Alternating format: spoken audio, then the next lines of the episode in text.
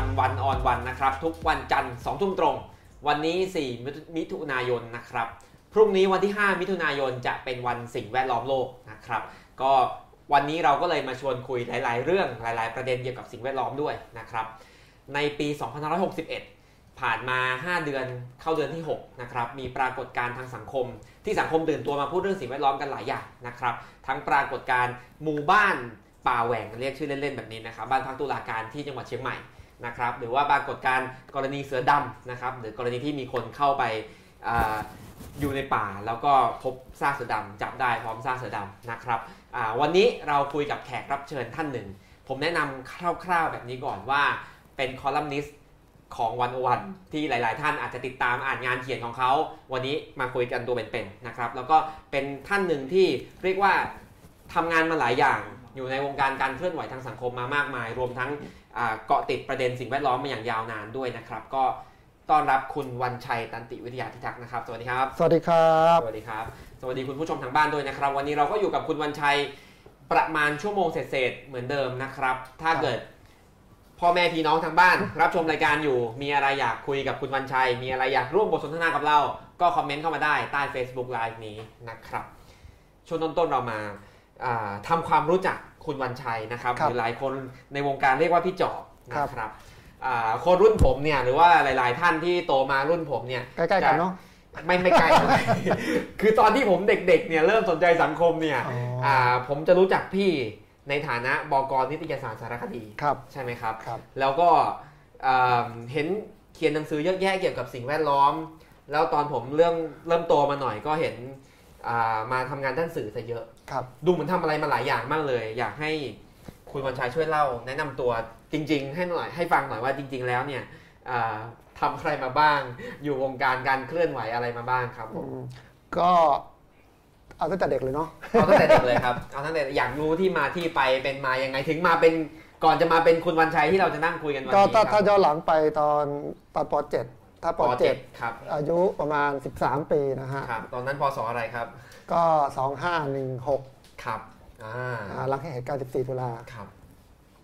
อ่าพี่สาวชื่อคุณวนิดา พี่มด ครับ ก็พาไปธรรมศาสตร์ ม ตอนนั้นมีนิทรรศการจีนแดง ครับ แล้วก็มีวงของคุณขาคาราวานมาเล่นครั้งแรก แต่ก่อนเรียกว่าวงทอเสรสัญจร ครับ แล้วก็แล้วก็มีหนังสือของจิตรภูมิศักดิ์เยอะแยะเลยในในธรรมศาสตร์เวลานั้นนะฮะ แล้วก็ตอนนั้นก็สนใจเรื่องสังคม ก็ไปสอนหนังสือที่สลัมคลองเตย ตอนนั้นก็มีครูประทีปอึ้งทรงธรรม ครับ ตอนนั้นแกก็ยังอายุ 20 กว่ากว่าๆเองนะก็ไปช่วยการสอนนะฮะ แล้วก็พอขึ้นชั้นมสหนึ่งโรงเรียนก็มีค่าย ก็ออกค่ายก็เรียกค่ายอาสาชันอาสาพัฒนา ครับ คือไปออกค่ายสร้างโรงเรียนประมาณ 20 กว่าวัน มศหนึ่งมันคล้ายๆมหนึ่งอย่างนี้ไหมครับ ใช่ว่าว่าว่าต้องเรียกว่ามสอง อ่าก็อายุ 14 13 ก็ 14 ก็หนี ออค่ายละ หนีหนีพ่อแม่ไปอยู่ต่างจังหวัดประมาณ ครับ 20 วันอะ ครับ ก็ไปนอนกลางดินกินกลางทราย แล้วก็ไปเกี่ยวข้าวไปกินเหล้าขาวไปหัดจุดตะเกียงเจ้า ไป ไป อ ยุ ยู่กับชาวบ้านในชนบท ไปเลยอยู่ทางบ้าน 20 วันเนี่ยแล้วก็ไปทุกปีนะ มันก็เป็นการซึมซับให้สนใจเรื่องปัญหาสังคม คือโรงเรียนระดับมัธยมสมัยนั้นก็คือทำกิจกรรมออกค่ายอาสา กันแล้ว ใช่โรงเรียนตอนนั้นโรงเรียนคนมีตังค์ด้วยเขาว่านะที่โรงเรียนอัตมชานรู้จักไหม อ่าอาสามชันก็ทำค่ายอาสาตั้งแต่สมัยนั้น สมัยนี้ ใช่ สมัยนี้ไม่มีแล้วเนอะแบบนี้ ใช่ไหม ไม่ไม่แน่ใจ แล้วก็ช่วงนั้นก็ไปทำไปช่วยงานศูนย์นักเรียนบ้างเล็กน้อย ตอนนั้นศูนย์นักเรียนเนี่ย ตอนนั้น ศูนย์นักเรียนชื่อเต็มๆว่า ศูนย์ศูนย์การนักเรียนแห่งประเทศไทย ครับ ตอนนั้นดรธงชัยเป็นเลขาธิการศูนย์ ธงชัยวินิจฉัยกุล ใช่ใช่ ครับ ใช่ก็เคยเคยเคยไปช่วยเขาพักหนึ่งตอนนั้นแล้วก็ทำกิจกรรมมาตลอดจนกระทั่งมห้สามก็เกิดเหตุการณ์ 6 ตุลานะฮะผมก็มาร่วมที่ที่ที่ที่ธรรมศาสตร์อาจจะเรียกว่าเด็กที่สุดนะ ครับ ยังจำได้เลยว่า ก่อนเหตุการณ์ก่อนก่อนวันที่ 6 ตุลาเนี่ยเขาชุมนุมที่ท้องสนามหลวง ครับ แล้วตอนนั้นก็มีป่วนก็พวกกระทิงแดงก็มาป่วนเวทีมากเอ่อพี่ธงก็ในตอนนั้นแกอยู่ปีสองนะแกก็ประกาศว่าเราจะเคลื่อนขบวนจากสนามหลวงไปที่ลานโพล ครับ นะครับ ก็ไปกับเขาด้วยนะครับจนกระทั่งเกิดเหตุการณ์ ก็แต่ว่าตอนเกิดเหตุการณ์เนี่ยก็ออกมาได้ก่อน อืม ตอนนั้นจะกลับบ้านไปเปลี่ยนชุดตอนเที่ยงคืน อืม ปราก ข ฏ อง ว่า คืนวันที่ห้า เกินวันที่ห้า ครับ ปรากฏว่าจะกลับ จะออกมาใหม่ พ่อแม่จับตัวไว้ไม่ให้ออกมา อืมคือมีสัญญาณแล้วว่าจะมีความรุนแรง โอ้ ใช่ไหม ตอนนั้นเครียดมากเออแล้วก็มันก็มีข่าวทุกวันว่าจะจะล้อมปากตลอดเวลาใช่ไหมแล้วแล้วพ่อแม่ก็ไม่ให้ยอมให้ออกมาอีก ครับ ก็เลยไม่ได้ไม่ได้เข้าไป พี่สาวเป็นคุณมดวนิดา ใช่ แสดงว่าอ่าคุณมดก็อยู่แถวๆนั้นไหม วันนั้นเหรอ ช่วงนั้น คนนั้นโดนจัด ไม่ใช่โดนเดี๋ยวเดี๋ยวออกมาได้ อืม แล้วก็แกก็เข้าป่าไป ครับ เพราะว่าแกเป็นคนที่ตอนนั้นฐานตำรวจต้องการตัวมากที่สุดคนหนึ่ง อืมแล้วครอบครัวตอนนั้นเป็นยังไงบ้างครับ คนอื่นๆในครอบครัวคุณพ่อคุณแม่พี่น้องคน ช็อก อื่น ช็อกกัน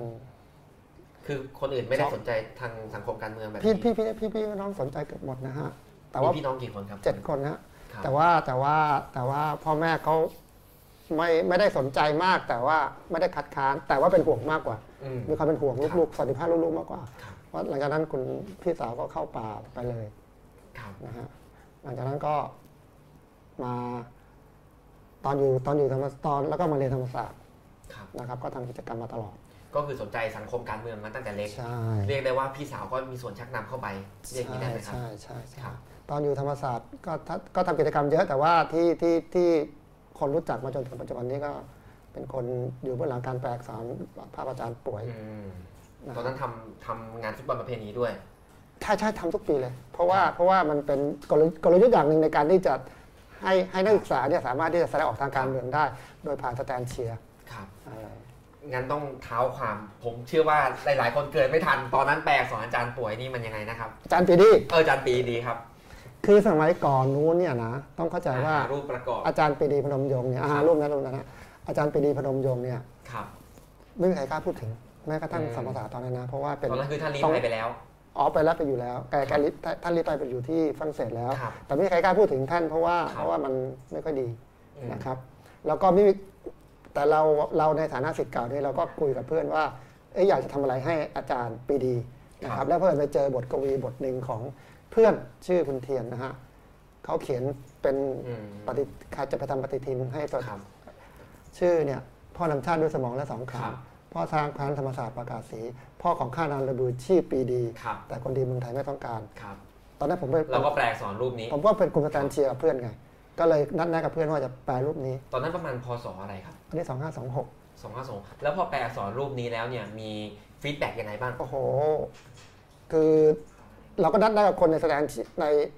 โฆษกสนามนะ ครับ แล้วก็นัดได้กับ ครับ ตอนนั้นช่องเก้าถ่ายทอดด้วย อ่า ก็เลยทำทุกอย่างให้เป็นที่ที่สนใจนะครับ แล้วก็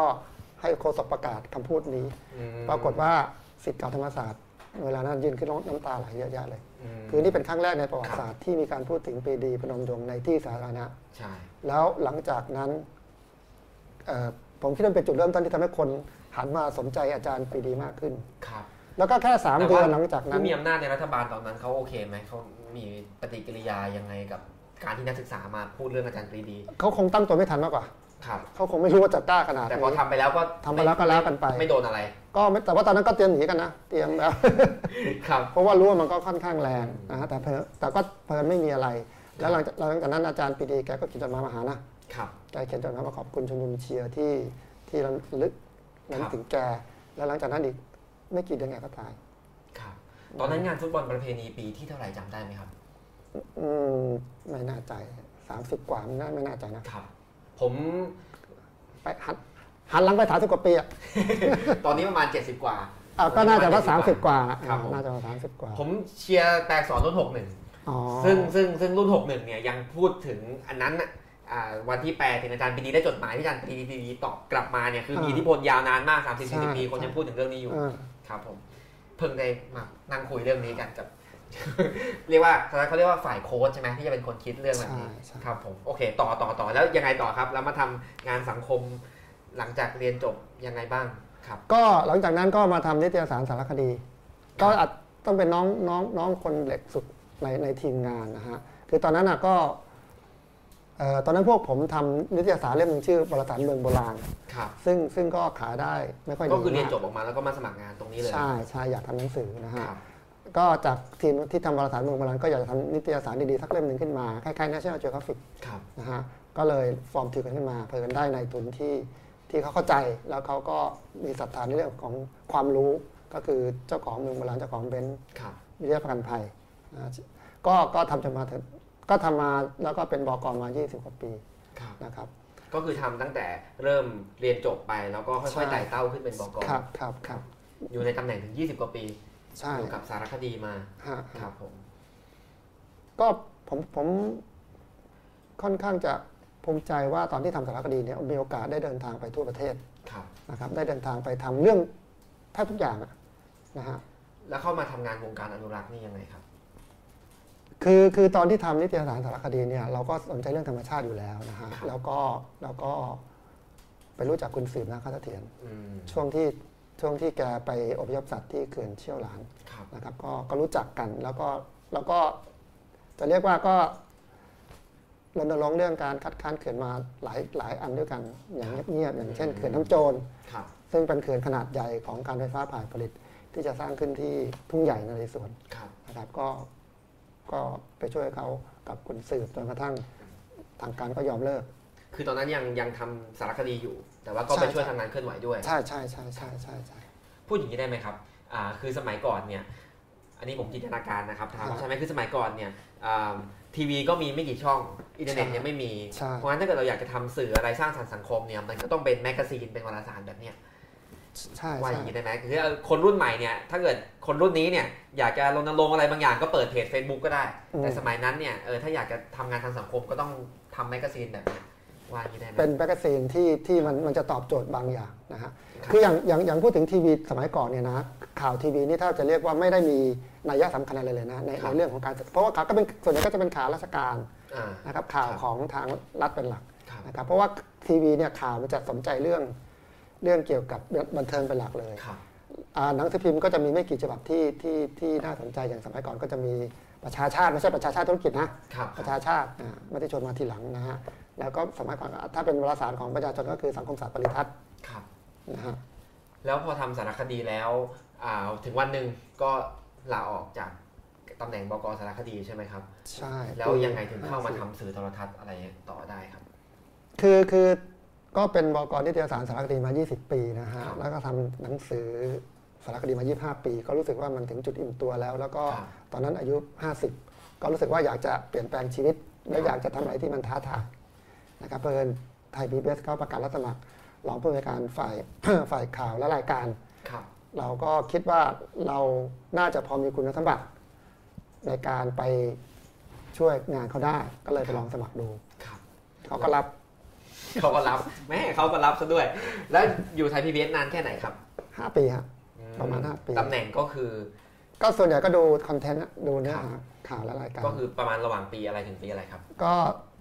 2554 2554 ถึง5 58 58แล้วก็ โอเคก็ข้ามข้ามช่วงรัฐประหารนิดหน่อย ใช่ ครับ ใช่ ผม ใช่ แล้วก็หลังจากนั้น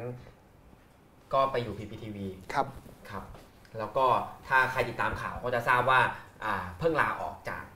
PPTV ใช่ไหมค ได้ รับ ทั้ง ตำแหน่ สอง งเดื สุ อดนท้ายเป็น ผู้อำนวยการฝ่ายข่าวครับ ผู้อำนวยการฝ่ายข่าว PPTV เดี๋ยวเราจะค่อยๆคุยวันนี้วันนี้เราเรารู้จักคุณวันชัยเยอะขึ้นแล้วตั้งแต่เด็กมาจนถึงปัจจุบัน ครับ เดี๋ยวเราจะค่อยๆคุยไล่ลำดับนะครับจากงานด้านสิ่งแวดล้อมมาจนถึงงานด้านสื่อทำไมถึงออกแล้ววันนี้เป็นยังไงต่อนะครับอามองเรื่องงานอนุรักษ์หน่อย ก็ถือว่าเคลื่อนไหวอยู่ในวงการอนุรักษ์มาหลายสิบปีอ่ะ คือคือตอนที่เป็นบรรณาธิการนิตยสารสารคดีนะครับ ประมาณปี 2533 ครับ คุณสืบนาคเสียนยิงตัวตาย ครับ นะครับ ผมก็เป็นเป็นเพื่อนเพื่อนรุ่นน้องที่เสด็จเขามาก ก็ไปช่วยก่อตั้งมูลนิธิสืบนาคเสียนนะฮะแล้วก็เป็นกรรมการ แล้วก็แล้วก็เคยเป็นเลขาธิการมูลนิธิสืบมา 8 ปี อืมครับ อืมอ่า แล้วแต่อ่าช่วงปีไหนถึงปีไหนครับโดยประมาณ ประมาณปี 2536 37 ครับ ครับประมาณถึง 43 44ฮะ แต่ช่วงนี้ก็ยังอ่าเข้าๆออกๆกับงานมูลนิธิสืบอยู่บ้าง ก็ยังช่วยงานเขาอยู่ครับ ครับ อยู่เงียบ ครับปีนี้มันมีข่าวดัง ๆใช่ เรื่องเสือดำนะครับเรื่องเสือดำพูดอย่างนี้ อาจจะรู้กันเลยนะครับ ก็คือกรณีที่อ่ามีเศรษฐีท่านหนึ่งถูกจับเศรษฐีชื่อคุณเปรมชัย ครับ นะพร้อมกับพวกอีก 3 คนรวมเป็น 4 คน ครับ ที่ถูกจับว่าเข้าไปที่ป่าทุ่งใหญ่ไปตั้งแคมป์แล้วก็มีการล่าสัตว์นะครับ มีทั้งซากไก่ปลาเก้ง แล้วก็เสือดำด้วย แล้วก็สังคมก็ตื่นตัวอีกพักหนึ่งตื่นตัวเป็นปรากฏการณ์ที่ทุกคนออกมาพูดเรื่องนี้กัน อันนี้เป็นเหตุการณ์ปกติไหมครับที่แบบพอมันเกิดเรื่องมีข่าวปุ๊บคนก็จะตื่นตัวอยู่พักหนึ่งแล้วก็หายไป เป็นสิ่งที่คาดหมายได้อยู่แล้วหรือเปล่า เอ่อผมคิดว่าครั้งเนี้ย ครับ มันมีอะไรที่ลึกไปกว่า ครับ เรื่องเกี่ยวกับปัญหาเรื่องการล่าสัตว์ธรรมดานะ ครับยังไงครับ คือคือนอกจากเรื่องคนรวยไปล่าสัตว์แล้วเนี่ย ผมคิดว่าสิ่งที่มันอยู่ข้างหลังก็คือความรู้สึกของคนจำนวนมากในสังคมที่รู้สึกเรื่องความเหลื่อมล้ำ ครับ เรื่องความอายุติธรรม คือคนรวยสามารถทำได้ มีอิทธิพลสามารถ อ่า ทำอะไรแบบนี้ ทำได้ ได้ ทุกอย่างและช่วงหลังเนี่ยมันมีเคสเหล่านี้เยอะนะฮะ ครับ อย่างอย่างอย่างก่อนหน้านี้ก็เราก็จะมีเคสเรื่องกระทิงแดง ครับ อ่าลูกชายเจ้าของกระทิงแดงที่ ครับ ไปขับรถฟอร์รี่ชนตำรวจเสียชีวิตนะครับ เป็นเสียชีวิตมา 5 ปีแล้ว คดีก็ค่อยๆ กระตุ้บไปเรื่อยๆคานไปเรื่อย ครับ ๆนะครับทั้งทั้งๆที่ถ้าจำได้ตอนที่ตอนที่ตำรวจตายใหม่ๆเนี่ยเอ่อผู้จัดการตำรวจสมัยนั้นอ่ะนะ ตอนนั้นเป็น ประ ข่าว กาศ ใหญ่ ประกาศกล้องเลยว่าไม่ตายฟรีเด็ดขาดจะคเอารับ เข้าคุกให้ได้นะครับห้าปีผ่านไปเนี่ย ก็ไปอยู่ต่างประเทศ ครับแล้วก็คดีก็ค่อยๆ คดีซึ่งตอนแรกขึงขังมากจับได้ตั้งหลายคดีนะมีต้องเมาเหล้าขับรถโดยประมาทอะไรเงี้ยอะๆหมดนะสุดท้ายค่อยๆค่อยๆค่อยๆหลุดไปทีละคดีสองคดีหลุดไปเรื่อยๆจนกระทั่งเหลือคดีเดิม ครับ ฮะซึ่งซึ่งมันก็มันสะท้อนไงว่าไอ้คดีเนี่ย อ่าเสือดำเนี่ย มันจะซ้ำรอยแน่นอนเลย เพราะดูดูดูรูปแบบแล้วเนี่ย มันมันก็เป็นรูปแบบแพทเทิร์นเดียวกันนะครับ นะครับ เรื่องของคนมีเงินทำความผิด อืม ใช่ไหมครับ แล้วแรก ๆ ผู้รักษากฎหมายก็ดูขึงขังทุกอย่างนะครับ โอ้โหถึงก็ค่อยๆ ค่อยๆ หายไปตามกระแสสังคมที่ค่อยๆ จางหาย เดี๋ย ไป วคนลืมก็ค่อยๆเงียบไปเอง ใช่ แต่แต่ผมคิดว่า ครั้งนี้เนี่ยเอ่อต้องต้องเข้าใจว่าข่าวเนี่ยมันมาจากโซเชียลมีเดียนะครับ ครับ ข่าวนี้มันไม่ได้มาจาก สื่อหลัก สื่อหลักนะ มันจากมาจากในโซเชียลมีเดียเลย ครับ นะครับ แล้วเมื่อเกิดขึ้นเนี่ยมันก็กลายเป็นไฟลามทุ่งนะครับ แล้วแล้วที่สำคัญคือว่า ข่าวเนี่ยมันไม่มีความแตกแยกของเออสีทางการเมือง ครับ นะครับคนที่ทั้งไม่ว่าจะจะอยู่สีไหนก็ตามเนี่ยก็รู้สึกว่าเรื่องเนี้ยมันไม่เป็นธรรม อืม นะฮะ ครับ มันก็เลยทำให้ความไม่พอใจเนี่ยมันแผ่ซ่านไป เยอะ อีกอย่างหนึงก็เราก็จะเห็นท่าทีของผู้มีอำนาจ ครับ ก็จะดูขึงขัง บางทีก็อ่อนน้อม บางทีก็ขึงขัง ซึ่งทำให้มันยิ่งเป็นข่าวเข้าไปใหญ่ ถ้าครับก็คือว่าบางทีผมก็เห็นใจนะครับ แค่บางทีผู้มีอำนาจบางคนแค่ก้มหน้านิดนึงอ่ะโอ้โห ก็เป็นข่าวเลย ก้มหัวมากไปหน่อยก้มหัว ไป มาก นิดเดียวไป ผิสังกต ไม่กี่องศาก็ก็เป็นข่าวแล้ว ครับ ใช่ไหมฮะ ทีนี้ปรากฏการณ์ที่คนพูดง่ายๆ คือคนโกรธมากอยู่ช่วงหนึ่งเนี่ย อืม อ่า แล้วโอเคหลังจากนั้นมันก็ซาลงตามวันเวลาบ้าง แต่ตอนนี้คนยังไม่ถึงกับลืมนะ แต่อาจจะลืมก็ ยัง ได้ใน ยัง อนา ยัง คต ยังไม่ลืมยังไม่ลืมหรอกครับ ครับ เพียงแต่ว่าคือในแง่ของข่าวเนี่ยมันต้องมีประเด็นใหม่ๆขึ้นมาเพียงแต่ว่าตอนเนี้ยมันไม่มีอะไรอ่ะตอนนี้ก็ผู้ผู้ต้องหาก็ไปแสดงตัวอะไรก็ว่าไปมัน ก็ ก็ ร ต้อ อง ก ไป ระบวนการ ใช่ไหมฮะ ครับ แต่ถ้าวันหนึ่งถ้ามันมีการตัดสินเกิดขึ้นแล้วเนี่ย ครับ เอออันนั้นผมคิดว่าความไม่พอใจเนี่ยมันจะถ้าเกิดว่าตัดสินออกมา แล้วรู้สึกว่ามันไม่เป็นธรรมกับ ครับ เสือเนี่ย ผมคิดว่าอืมความไม่พอขึ้นความไม่พอใจเนี่ยจะกลับมา คิดว่าสังคมไทยยังไม่ลืมเรื่องนี้ ไม่ไม่ลืมเพราะว่าเพ ใช่ไห ราะว่าคือคือต้องเข้าใจว่าเอ่ออ่ะผมผมจะเทียบเคียงกับมีคนชอบเทียบเคียงกับกรณีของตายายที่ไปอะไรที่ไปบุกป่าใช่ไหม ค ฮะ รับที่ถูกฟ้องฐานบุกรุกป่า อ่าอันนั่นนะฮะ ครับ ว่าทำไมคนไม่สงสาร คือคือผมรู้สึกว่าเอ่อคนจนคนรวยมันก็ยังมีความรู้สึกว่าเฮ้ยมันมีอะไรบางอย่างไม่เกี่ยว แต่เสือเนี่ยผมคิดว่าเนี่ยมันเป็นสิ่งมีชีวิตที่มันมันอาจจะบริสุทธิ์มากมันคืออาจจะไม่รู้เรื่องอนงเนี้ยไม่รู้เรื่องอะไรเลยไร้เดียงสามารถแต่ถูกยิงตาย ครับ นะครับอ่าอย่างอย่างตายายก็อาจจะถูกอ้างว่าโอ๊ยไปบุกลูกป่าไปเก็บเห็ดอะไรก็แล้วแต่นะฮะ แต่เสือนี่อยู่ดีเดินไปเดินมาโดนยิงเลย ครับ เพราะฉะนั้นมันก็เลยไอความรู้สึกที่เราเรียกว่าดราม่านะฮะความรู้สึกเห็นอกเห็นใจเนี่ยมันก็เลยมันเยอะมากเลย แล้วรู้สึกว่าเฮ้ยทำไมอยู่ดีมันตาย แล้วไอคนยิงก็ โดยอะไรก็ตามเนี่ยมัน คนยิงก็เป็นผู้หลักผู้ใหญ่เป็นเศรษฐี เป็นเศรษฐีที่ผู้มีอำนาจก็เกรงใจ ครับ นะฮะ ครับ ภูมิหน้าจเกรงใจมากเพราะแล้วก็เราก็เราก็เห็นแล้วว่าเอ่อโครงการต่างๆของประเทศตอนเนี้ยบริษัทนี้ก็มาบุกมาค่อนข้างเยอะ ครับ นะครับ ก็คงจะเข้าถึงผู้มีอำนาจได้ไม่ยากนัก ไม่ยากอยู่แล้วนะครับ ซึ่งซึ่งซึ่งก็เลยทำให้คนรู้สึกว่าเห็นความเหลื่อมล้ำเห็นความไม่ยุติธรรมที่มันมันเยอะขึ้น ครับ นะฮะ ช่วงเกิดเหตุใหม่ๆ คุณวันชัยเขียนบทความลงวันโอวันอยู่ว่า เชื่อว่าคดีนี้เนี่ยสุดท้ายไปไม่ถึงไหนหรอกที่จะเอาผิดคนที่ฆ่าเสือดำได้ ตอนนี้ยังเชื่ออยู่อย่างนั้นไหมครับ อ๋อยิ่งยิ่งเชื่อขึ้นเรื่อยๆครับ ยิ่งเชื่อขึ้นเรื่อยๆ เพราะจาก ติดตม จากที่ติดตามข่าว เรื่ มา องนี้ ก็เห็นเลยว่านะครับว่าไอ้หลักฐานที่สำคัญเนี่ยก็คือที่ที่จะเป็นเรื่องที่มันเห็นเลยว่าเอ่อผู้ต้องหาจะต้องติดคุกเยอะก็คือว่าฆ่าเสือ ครับ มันพิสูจน์ตอนนี้ผมคิดว่ามันพิสูจน์ไม่ได้ว่าใครเป็นคน ครับ นะครับเพราะว่า เพราะว่าไอ้รอยขมุงขมเหลาเนี่ยเท่าที่เท่าที่ทราบล่าสุดเนี่ยมันก็จางหายไปแล้วก็ไม่สามารถจะระบุได้ว่าไอ้ในตัวปืนเนี่ยเป็นของใคร ซึ่งอันนี้มันสำคัญมาก เพราะว่าถ้าจะ แค่แค่มีซากศพเสืออยู่ในครอบครองนี่ยังไม่พอ ยังไม่พอจะเอาผิ มัน ดได้ คดีมันมันได้แต่ว่ามันก็ต้องพิสูจน์กันต่อไปว่า เขาอาจจะอ้างได้ว่า เอ้ย วันที่เกิดเหตุ ผมไม่อยู่ผมออกไปข้างนอก มันก็จะมีรายละเอียดด้วยครับว่าในมันมีอยู่สองสามวันเนี่ยเขาก็อ้างไว้วันวันที่เกิดเรื่องอ่ะเขาอาจจะออกไปข้างนอกก็ได้ยังไม่ได้ยังไม่ได้เข้ามาสมมตินะฮะ ครับ ซึ่งมันมันมันซับซ้อนมันคือทำให้มันคือเทคนิคทางกฎหมายของฝ่ายนั้นอ่ะมันพยายามทำให้ทุกอย่างมันซับซ้อนไปเรื่อย ครับ ๆนะฮะแล้วคนที่ตามข่าวก็จะเหนื่อย คนที่ตามข่าว โอ้ ก็จะเหนื่อย ก็จะเหนื่อยแล้วมันก็อาจจะเลิกตามไปเยอะ ครับเดี๋ยวก็ข้อหานู่นเดี๋ยวก็ข้อหานี้เดี๋ยว เอาแล้วก็ค่อยหลุ น ดไปเรื่อย อ่า นะครับ ผมเทียบเคียงกับปี 2516 ครับ ก็มีเรื่องล่าสัตว์ในทุ่งใหญ่เหมือนกัน ครับ โดยเอ่อใช้เฮลิคอปเตอร์ล่า ครับ นะครับ เป็นนายทหารกับดาราชื่อดังนะครับเปิดเรื่องบันไดขึ้นมาเพราะว่าคอมันดันตก ครับ นะครับแล้วก็พบซากสัตว์จำนวนมากศาลใช้เวลาตัดสินเนี่ยนานมากหลายปีนะครับ ครับ สุดท้ายนี่ก็หลุดหมด สุดท้ายยกฟ้องหมดเลยนะครับ เหลือเฉพาะนายพรานคนเดียว อืมคนเพราะ ที่ไม่มีอิทธิพล อะไร เพราะว่าอะไรครับ เพราะว่าพิสูจน์ไม่ได้ว่านายทหารคนนู้นคนนี้คนนี้เป็นคนยิง ครับ แต่ตอนนั้นเนี่ยปี 2516 เนี่ยก่อให้เกิดความไม่พอใจมาก ซึ่งก็นำเป็นส่วนหนึ่งนำมาสู่เหตุการณ์ 14 ตุลา ถู ด้ ก วย ต้องครับ แล้วคุณวันชัยมองว่าแล้วไอเหตุการณ์ปี 61 นี่มันจะสร้างความไม่พอใจจนนำไปสู่อะไรที่มันสั่นสะเทือนระบอบหรืออำนาจในสังคมได้ขนาดนั้นไหมครับ เออผมคิดว่าคนไม่พอใจเยอะ แต่จะแสดงออกแบบไหนเนี่ยผมคิดว่าเออมันเปลี่ยนไปแล้วนะครับ ครับ การแสดงออกสมัยก่อนไม่มีไม่รู้จะแสดงออกไงก็ต้องมาเดินขบวน อืม เดี๋ยวนี้แสดงออกไงก็ก็ แชร์ ก็ แช แช ร์ ร์ Facebook แชร์เฟซบุ๊กใช่ไหมครับ มีโมจิอะไรก็แล้วแต่ใช่ไหมฮะแต่ว่าเพราะการแสดงออกมันมันมันเปลี่ยนไปแล้วไง ครับ ครับเพราะฉะนั้นเนี่ยจะบอกว่าเสือดำจะทำให้โอ้โหมีคนมาชุมนุมหลายแสนคน ก็อาจจะยังไม่ได้อาจไอความไม่พอใจอาจจะยังไม่ถึงขนาดนั้น แต่ว่าถามว่าเป็นจุดเริ่มต้นที่ทำให้คนรู้สึกถึงความเหลื่อมล้ำความความไม่จริงใจของรัฐบาลในการแก้ปัญหาหรือไม่ ครับ ผมคิดว่ามันแน่นอน มันชัดเจนว่ามันเริ่มเห็นแล้วว่า คนรู้สึกว่าสุดท้ายเนี่ย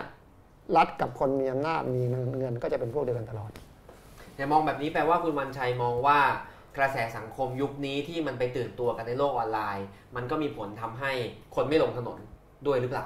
ทำให้กิจกรรมแบบเดิมที่คนจะออกมาเดินเต็มถนนเนี่ยมันเกิดขึ้นยากๆแล้วเพราะคนก็ไปนั่งดูไลฟ์กันเอาก็ได้ ก็ไม่แน่มันแล้วมันมันแล้วแต่ประเด็นไงฮะ ครับ อ่าถ้ามันประเด็นที่มันแบบว่ามันมันแหลมคมมากกว่า ครับ เสือดำ ครับ นะครับมันก็อาจจะมากขึ้นหรือหรือหรือรู้สึกว่า มันอาจจะยังไม่เป็นไคลายแม็กซ์ก็ได้ แต่เรื่องเสือดำเนี่ยเราก็จะเห็นว่ามันมีการนัดชุมนุมอยู่บ้างนะครับ คนก็มากันจำนวนหนึ่งเลยแหละ เพียงแต่ว่าไม่ได้สภาพแบบเต็มถนนแบบที่เราใฝ่ฝันกันซึ่งก็ไม่เห็นมานานมากแล้วนะครับอ่าแต่ว่าพอพูดถึงอีกประเด็นหนึ่งเนี่ยเราก็ไปอีกประเด็นหนึ่งเลยนะครับ อืม มันก็มีประเด็นสิ่งแวดล้อมอีกเรื่องหนึ่งที่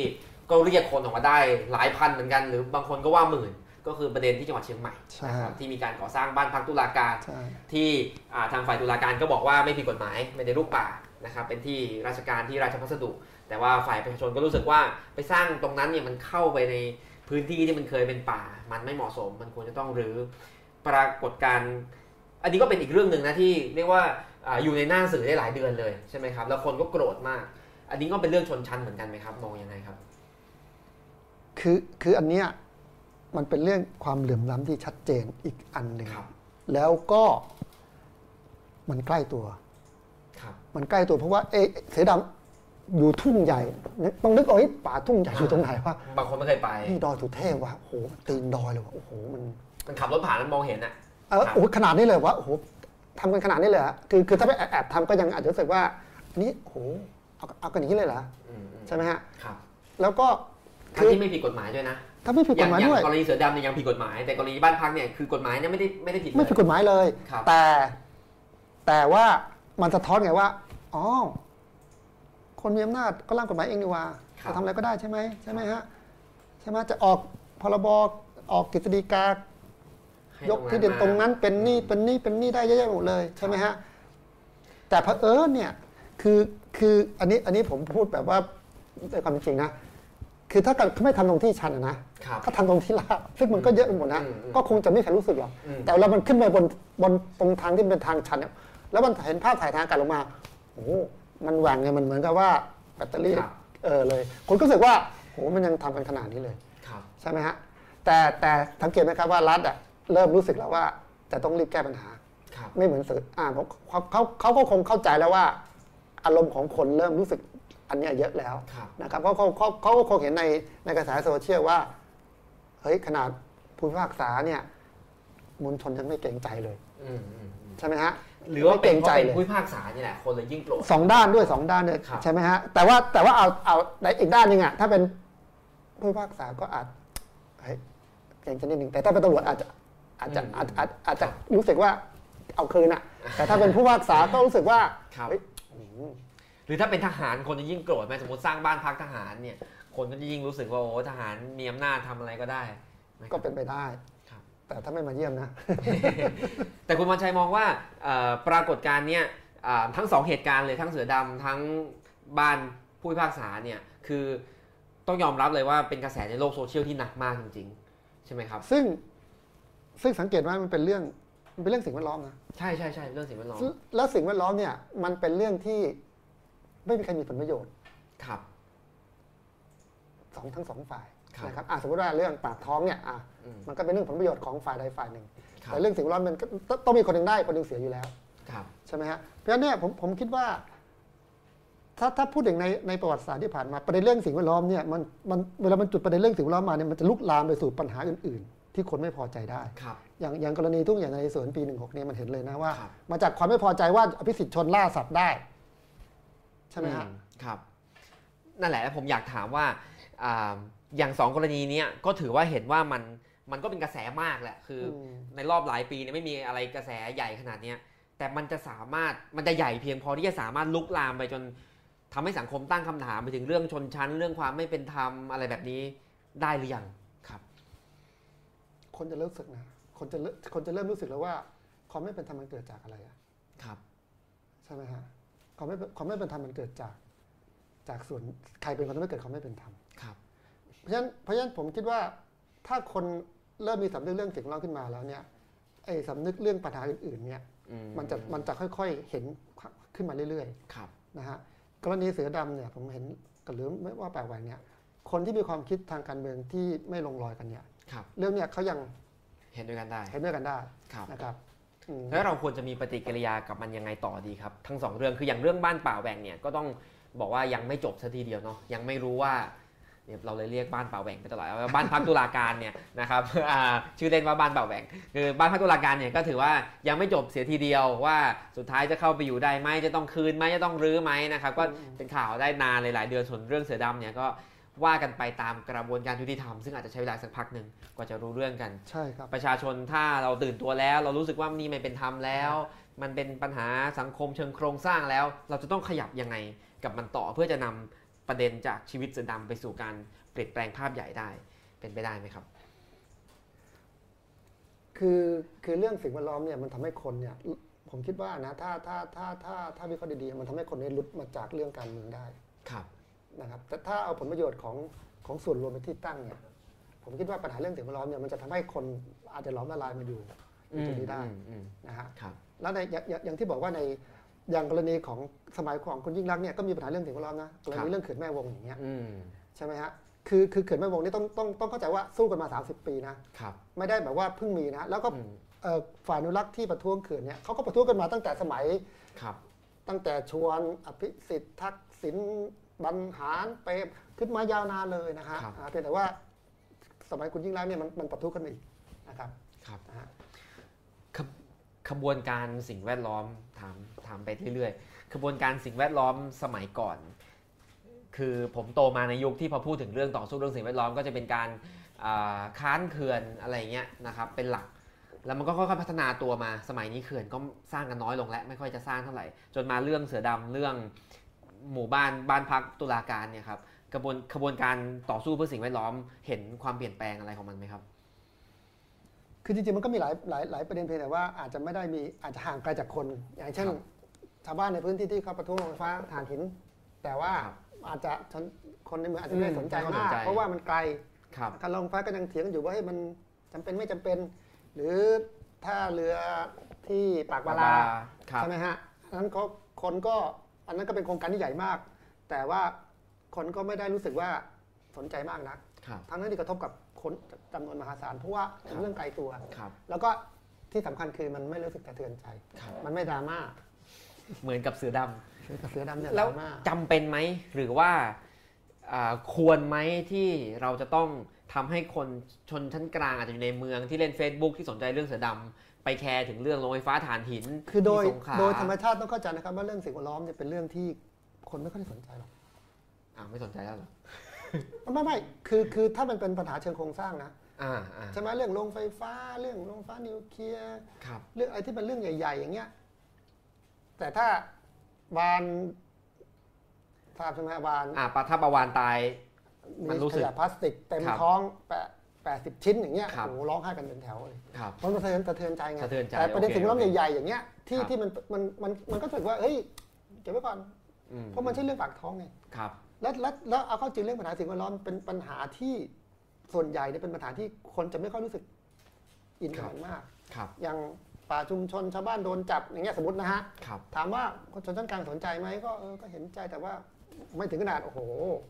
หรือบางทีเห็นอีกทางหนึ่งด้วย บางทีคนก็อาจจะรู้สึกว่า เอ้ยก็ไปบุกป่าเขานี่ อื ใช่ไหมฮะ ครับหรือเห็นว่าโรงไฟฟ้าถ่านหินก็ต้องสร้างไฟจะได้ไม่ดับจะได้มีไฟพอใช้อะไรแบบนี้ ใช่ไหมครับ เพราะฉะนั้นเนี่ยผมผมผมคิดว่าเรื่องเรื่องสิ่งแวดล้อมเนี่ยเป็นเรื่องที่ซึ่งเรื่องส่วนใหญ่นะเป็นเรื่องที่คนไม่ได้อินกับมันเยอะ มัคนรับ ไม่เหมือนเรื่องการเมือง เรื่องดาราเรื่องบันเทิง เรื่องเศรษฐกิจปากท้องเรื่องหุ้น เพราะเป็นเรื่องไกลตัวนะครับ ครับ อย่างนี้ไหมว่าถ้าสิ่งแวดล้อมในเชิงโครงสร้างที่มันไกลบ้านเนี่ย ก็จะมองไม่ค่อยเห็นแต่ถ้ามันมีอะไรที่ดราม่าเป็นเรื่องสัตว์ เป็นเรื่องชีวิตขึ้นมาที่มันสะเทือนใจเนี่ยอันเนี้ยในอิน อิน ใช่ไหมครับ แล้วก็อยู่ที่อยู่ที่นักอนุรักษ์ว่าเขาจะเชื่อมโยงได้แค่ไหน ครับ นะฮะ เพราะฉะนั้นบางทีพอจะพูดเรื่องอาถ้าเรือปากบาล่าก็ต้องไปพูดเรื่องปู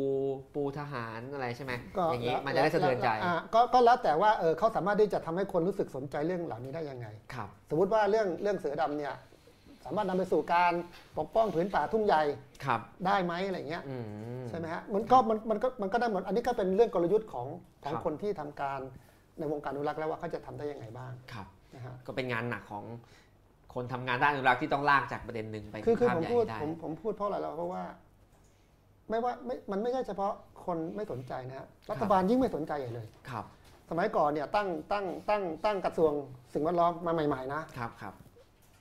กระทรวงเขาเรียกกระทรวงเกรดสี่เกรด อื ดี มอืมกระทรวงไม่มีขยะมาอยู่ ไม่มีขยะมาอยู่บางบางทีก็เอาขอโทษนะครับ บางทีก็เอารัฐมนตรีที่ชอบเล่นพระเครื่อง ครับ มาเป็นรัฐมนตรี ครับ นะฮะเพราะว่าเพราะว่าเพราะว่าไม่รู้จะเอาไปลงไหน อืม กระทรวงเกรดเอเต็มหมดแล้ว ครับ เอามาลงกระทรวงเกรดซี ครับ ทุกวันเนี้ยถามว่าไม่ว่าจะรัฐบาลเสียก็ตามเนี่ยนโยบายสิ่งแวดล้อมอ่ะไม่มีไม่มีใครสนใจอย่างจริงจังอ่ะถามนโยบายเศรษฐกิจมีนโยบายทาง ครับ สังคมเรื่อง 30บาทรักษาโรคเรื่องอะไรก็ตามเนี่ยมีหมด แต่ถามว่าสิ่งแวดล้อมทำอะไร ตอบไม่ได้ชัด ตอบ เจน ไม่ได้ชัดคเจน รับ เพราะว่าเพราะว่าเพราะว่าสิ่งแวดล้อมเนี่ยมันเดินตามหลังเศรษฐกิจ ครับ แต่ยุทธศาสตร์ชาติมีเรื่องสิ่งแวดล้อมนะครับ ก็เห็นอยู่ครับ แล้วก็แล้วก็แล้วก็แล้วก็เข้าใจว่าเป็นยังไง ครับ ตั้งเป้าหมายใหญ่โตมากนะครับเอ้ยเดี๋ยวเราค่อยกลับมา ครับ เรื่องยุทธศาสตร์ชาติอ่ะเราคุยเรื่องสิ่งแวดล้อมเยอะแล้วผมขอข้ามไปบ้างเพราะว่าพอปี 55 ถึง 58 ครับ นะครับ คุณวันชัยมาอยู่ในวงการสื่อละ ครับ แล้วก็อยู่สื่อหลักสื่อของรัฐจะว่าของรัฐก็ได้ แต่ว่าเป็นสื่ออิสระอย่างไทย PBS นะครับแล้วก็เรียกว่าข้ามช่วงความขัดแย้งทางการเมืองช่วงสำคัญนะครับช่วงที่มีคนออกมาเดินเต็มท้องถนนนะครับเรียกร้องปฏิรูปก่อนเลือกตั้งจนถึงการรัฐประหาร แล้วก็ยาวมาจนถึงจนถึงปัจจุบันเนี่ยอ่าบรรยากาศการเมืองทำให้การทำงานของสื่อเปลี่ยนแปลงไปยังไงไหมครับ เอาก่อนหรือหลังรัฐประหาร เอาเนี่ยก่อนแบบก่อนมันเป็นแบบหนึ่งไหมแล้วหลังมันเป็นแบบหนึ่งไหมอ่ะ คือก่อนก่อนก่อนที่จะมีรัฐประหารเนี่ยเอ่อสื่อเนี่ยคือคืออันนี้ผมพูดพูดภาพรวมก่อนนะครับ ครับ คือสื่อส่วนใหญ่เนี่ยคือสื่อธุรกิจ ครับ นะครับ เพราะฉะนั้นเนี่ยเขาก็อยู่รอดโดยไม่อยาก ไม่อยากมีเรื่องกับรัฐ ครับ รัฐบาล เพราะว่ามีเรื่องทุมีมีเรื่องแล้วก็จะมีปัญหาเรื่องสปอนเซอร์ ครับ นะครับ สื่อบางสื่อเนี่ยก็ได้ได้รายได้หลักมาจากสปอนเซอร์ของรัฐด้วยซ้ อืม ำใช่ไหมเพราะฉะนั้นเนี่ย ครับ สื่อส่วนใหญ่ไม่อยากมีเรื่องกับรัฐบาล ครับ นะครับอันนี้เป็นเรื่องปกติ มาตั้งนานแล้ว มาตั้งนานแล้ว ไม่ว่ายุ นะ ค ครับ ไหน ไม่ว่าจะช่องไหนก็ตามที่ดังๆทั้งหลายเนี่ย ครับ เอ่อเวลามีข่าวอะไรที่กองบกต้องการนะ เดี๋ยวทั้งผมก็โทรบอก อืม ห้าห้ามเล่นห้ามเล่นเอาออกไปนู่นนี่ะ ข้างบนนี่คือ ก็เจ้าของธุรกิจอ่ะ อ่า โอเค ครับ เจ้าของธุรกิจ คือคือโดยปกติเนี่ยสื่อทีวีส่วนใหญ่มันก็เซ็นเซอร์ตัวเองอยู่แล้ว ครับ เพราะว่ารู้ว่านโยบายของช่องเนี่ยก็คือเจ้าของช่องเขาก็ไม่อยากจะมีเรื่อง ครับ ครับ กับรัฐบาลอยู่แล้ว ครับ ใช่ไหมเพราะฉะนั้นนอกนอกจากว่า แต่แน่นอนนะบกที่เป็นมืออาชีพจำนวนมากเนี่ยก็พยายามที่จะผลักดันอุดมคติในการทำงาน เท่า เขา ที่ ก็ ได้ เป็นมืออาชีพเท่าที่ได้อยู่ ครับ แล้วได้บ้างเสียบ้างก็แล้วแต่นะ ครั ฮะ บ มันก็ต้องแลกกันนะฮะ ครับ ไทย PBS เป็นอย่างนี้ไหมครับ เราต้องคาดหวังว่าจะเป็นสื่อสาธารณะใช่ไหมที่ไม่มีเจ้าของธุรกิจมากดดัน แล้วมัน มันดีกว่านั้นไหมครับ มันดีกว่าสถานการณ์แบบนี้ไหม ช่วงที่ผมอยู่เนี่ยเอ่อช่วงที่ผมอยู่เนี่ยโดนผู้มีอำนาจ อืม รัฐ รัฐ ครับ โทรมาอยู่เรื่อย ครับ ๆนะฮ ะ ก่อนรัฐบาล ก่อนก็โทร ครับ ยุครัฐบาลที่มาจากการเลือกตั้งเอง ก็พยายามกดดันไทย PBS เหมือนกัน ไม่ว่ารัฐบาลไหนอะ ครับ ไม่ว่าไม่ว่ารัฐบาลไหนก็ก็กดดันหมดเพราะว่าเขาคือคือคือนักการเมืองจำนวนมากก็ยังเข้าใจว่าไทยพีบีนี่เป็นสื่อของรัฐ ครับ อ่า คิดว่าต้องทำงานให้รัฐ ต้องทำงานให้รัฐบาล ใช่ใช่ต้องเป็นกระบอกเสียงรัฐบาลเออ ครั เขาก็ไม่เขาก็ไม่เข้าใจว่าไทยพีบีกับช่องเจ็ดมันต่างกันยังไง ครับ ซึ่งทีมันต่าง ใช่ใช่เพราะฉะนั้นเนี่ยถามว่าตอนที่อยู่ไทยบีเอสเนี่ย ก็โดน แล้ จะ ว เรียกว่าโดนด่าทั้งสองฝ่ายตลอดเวลา อ่า แต่ว่าด้วยความเป็นไทย PBS เนี่ย ด้วยความเป็นสื่อสาธารณะเนี่ย อืม มันทำให้เรามีเกาะคุ้มกันที่จะฝืนแรงกดดันจากเบื้องบนได้มากกว่าบ้างไหมครับ คือมันอยู่ที่เราประคองประคองตัว ต้องเรีย ค ก รับ ว่าไต่เส้นลวดเลยนะบาง อ่า ช่วงเวลาต้องไต่เส้นลวดดี ครับ ๆนะครับเพราะว่าเพราะว่าเอ่อเอ่อผมยกตัวอย่างสมัยที่ผมเป็นรองผู้อำนวยการเนี่ยนะ ผมส่งคุณพินโย ครับ ไปสัมภาษณ์ทักษิณที่ดู อ่ ดาว า ครับ เพราะถึงว่าตอนนั้นมันเลือกตั้งพอดีฮะเราก็ ครับ หรือว่าเราก็ทำทันที่ทำมาทุกฝ่าย ครับ ใช่ไหมแล้วก็เป็นเจ้าแรกที่ไปสัมภาษณ์มาโอ้โหโดน โดนด่าเละเทะ โดนด่าเละเทะโดนแบบว่า คือคนที่ชอบดูเขาก็ไม่เขาก็ไม่เขาไม่มาชมหรอก ครับ ใช่ไหมฮะ ครับ คือคือจริงๆเราก็สัมภาษณ์หมดอภิสิทธิ์ทุกฝ่ายแล้วก็สัมภาษณ์หมดนะครับ เออแต่แต่แต่พอสัมภาษณ์ทักษิณเนี่ยโอ้โหโดน โดนถล่มเละเทะเลย แต่เราก็ถือว่าเราเปิดพื้นที่ให้ทุกฝ่ายนะครับ ต้องโดนด่าว่าเป็นเสื้อแดง ต้องโดนด่าว่ารับใช้ทักษิณด้วยแบบนี้ โดนด่าเป็นเสื้อแดงโดนด่าว่าเป็นเสื้อเหลืองโดนโดนโดนด่าหมดอะ ครับ นะครับ ฝ่ายเสื้อแดงก็บอกว่าไทยพีบีเอสเนี่ยเสื้อเหลือง ใช่ ไม่สนับสนุนเสื้อแดง ใช่ ไหมครับ แล้วพอรัฐประหารแล้วเป็นยังไงครับ พอปี 57 มีการเข้ายึดอำนาจของคอสช เล่าให้ฟังหน่อยตอนนั้น คือคือตลบเดนนะก่อนรัฐประหารนี่นะฮะทั้งทั้งกปปสทั้งเสื้อแดงนี่มายึดช่องนะ อ่าครับครับ คือพอใครมาทวงก็จะต้องมามาที่สถานี กปปสนี่เข้ามา นะครับ ยึดเลย ตอนที่เขายึดเขาทำยังไงบ้าง เข้ามาเลยเนี่ยจะให้จะ แล้ว ให้ เขา จะให้ไทยบีนะนี่นะต่อต่อต่ออ อ ต่อกับบูสกายเลย ข้อเรียกร้องคือถ่ายทอดสดการชุมนุม บูสกาย อ่าครับ เออ แล้ว เริ่มเกลียดสัญญาบูสกายแล้วผมไม่ยอม ผมก็ต่อรองเขาว่าเอาเฉพาะบางช่วง ครับ เออแล้วก็ตัดข้าวบ้างอย่างเงี้ยแต่ก็ ครับ ต้องคุยกันนาน ครับ อืม มีการขู่จะใช้กำลังหรือจะใช้อะไร มีอยู่แล้ว เรื่องธรรม ครั ดา บ เสื้อแดงก็มา ก็ เสื้อแดงก็มาขอขออะไรครับ ผมจะมาขอให้ปิดช่อง ปิดช่องเลย ปิดทั้งช่องเลยอ๋อ บอกว่า ครับ ไม่ไม่งั้นจะเอาบุก แต่ก็ยอมไม่ได้ ก็เจรจาก็ต้องเจรจาอะไรอย่างเงี้ยเออ ครับ ก็ต้องเจรจาผ่อนหนักเป็นเบาอะไรเงี้ยจนกระทั่งโอเค ก็ไม่มีปัญหาอะไร อืมผ่านการชุมนุมมาหลายยุคหลายสมัย ใช่ใช่ ครับผม ตั้งแต่มีรัฐประหารเนี่ย ครับ เอ่อทางคอสชออก ประกาศมาเยอะแยะเลย ครับ ที่ที่ที่เอ่อส่วนใหญ่จะไม่รู้ มันก็เป็นประกาศ 93ทับ2568 97ทับ อะไรอะไรอย่างเงี้ย 257 103ทับ อ่า 257 ซึ่งซึ่งซึ่งอันเนี้ยมันทำให้เห็นว่าเราทำอะไรมากไม่ได้ ครับ คือห้ามทุกอย่างเลย อันนี้คืออันนี้คือล่าสุดนะ แต่ก่อนหน้านี้น่ะถามว่าไทยพีเว็บนี่ก็โดนกสทชเนี่ยเชิญมา อืม เชิญไปตลอดเวลา ก็คือก็จะมีอนุปอนุกรรมการด้านเนื้อหา ครับ แล้วก็กระเชิญไปแล้วก็จะพยายามจะบอกว่าอันนี้มันละเมิดกฎนู่น แบบไหนบ้างเนื้อหาแบบไหนบ้างที่เขาจะชอบจับตาเป็นพิเศษ ส่วนใหญ่ก็เรื่องการเมืองนะสมมติอะไรก็ตามที่เราไปอ่าไปสัมภาษณ์นักศึกษา ครับ อ่าที่ประท้วงคอสช ครับ เขาก็จะพยายามบอกว่าเรา ก ไม่ ลุ่ม บลนซ์ ดาวดิน อ่า อะไรอย่างเงี้ยแล้วเขาเขาก็จะบอกว่าเราไม่บาลานซ์ข่าว ครับ เออ ครับ แล้วอ่าจำาข่าวได้ว่าวันรัฐประหารเองเนี่ย คุณวันชัยก็เคยถูกทหารมาเอาตัวจากสถานีไปตอนนั้นเหตุการณ์เป็นยังไงครับ ก็ก็ตอนนั้นหกโมงใช่ไหมหกโมงเย็นเนี่ยก็รัฐประหารใช่ไหม ครับ ฮะ สี่โมงครึ่งประมาณ เอ่อ ครับ แล้วเขาก็ประกาศว่าห้ามทุกช่องออกอากาศแต่คณะกองบกของไทยบีบีเอสเนี่ยเขาก็ตกล ครั ง บ ว่า ก็ไม่ได้ออกทีวีนี่ออก ครับ ออนไลน์ดีกว่า อืมก็ยังเดินหน้าไปทาง แล้วก็แล้วก็แล้วก็แต่ก็ไม่การรายงานข่าวว่าเกิดอะไรขึ้นนะครับก็เหมือน ครั กับบ ข่าวปกตินี่แหละ ครับ ปรากฏว่ารายงานไปได้ทักประมาณทักสองชั่วโมงเนี่ยทหารเขาก็ตั้งแต่แรกแล้วแหละเขาก็พยายามมากดดันบอกว่าเอ้ยเลิกเลิกเลิกเลิกผมก็พยายามจะยื้อไปเรื่อยๆไง ครับ ยืนไปเรื่อยๆเพราะเพราะเห็นมันเป็นช่องทางการออกอากาศ แล้วเราก็ไม่ได้ออกอากาศอะไรที่มันสุ่มเสี่ยง มันก็แค่รายงานว่า ครับ เกิดอะไรขึ้น ตอนนั้นออก YouTube เหรอครับ ออก YouTube ตอนนั้นยังไม่มี Facebook Live ตอนนั้ไม่น มีก็ไม่มีเท่านั้น ค ยู รับ ทูบยูทูบครับ แล้วก็ ครับ แต่ว่าคนดูมหาศาลเลยนะ เพอคนไม่มีอะไรดูแล้ว ขึ้นมาจาก 5,000 นี่ขึ้นมาหลายแสนเกือบล้านอะ ครับ ภายในเวลาไม่กี่ไม่ไม่นานเนี่ย ครับ ก็เลยก็เลยผมผมก็คิดว่าทหารเขาก็รู้สึกถูกกดดันว่าเดี๋ยวช่องอื่นจะเอาบ้าง อืม เขาก็เขาก็สุดท้ายเขาก็เดินเข้าไปในห้องควบคุมการออกอากาศ ครับ คุณวันชัยนั่งอยู่ตรงนั้น เอาผมตอนแรกผมถูกมอบหมายให้รับผิดชอบสถานี ครับ แล้วเขาก็เลยมาสั่งตัดห้ามห้ามอออ่าก ผมก็เลยโอเคเราก็เห็นว่าโอเคได้ได้สักสองชั่วโมงกว่า แล้วก็พอ ครับ พอหอมปากหอมคอ อ่ะ ก็เลยโอเคก็เลยบอกน้องว่ายุติการออกอากาศ ครับ เขาก็ ถ้าจะฝืนกว่านั้นจะกลัวอะไรครับ มันเขาจะสร้างผลกระทบอะไรกับเราได้บ้าง คือเขาขู่เยอะคือเขาเขาขู่ชนิดที่บอกว่าเขาจะเอาทหารจากต่างจังหวัดมาจัด อื การ มครับ คือไอ้ทหารที่ดูเราเป็นทหารกรุงเทพ อืมอืมอื ใช่ไหมฮะ เป็นทหารเจรจา เออทหารก็ยังเห็นบอกเขาก็พูดว่าเดี๋ยวเขาจะเอาเขาจะออกไปแล้วนะเขาจะเอา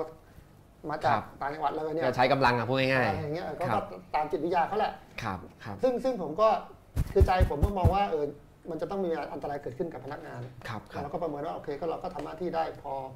พอแล้วอะไรเงี้ย ครับ เออ เท่าที่จะไปไหว เท่าที่จะไปไหวใช่ไหมก็เลยบอกว่าพอแล้วอืม ครับ แต่ตอนนั้นนี่คนโทรมาเต็มเลยนะครับ โทรมาว่าอะไรครับ ผมทั้งทหารทั้งกสทช อืม โทรมาบอกให้เลิก โทรมาให้หยุด ให้หยุด ครับ เราก็ดื้อไปตั้งสองชั่วโมง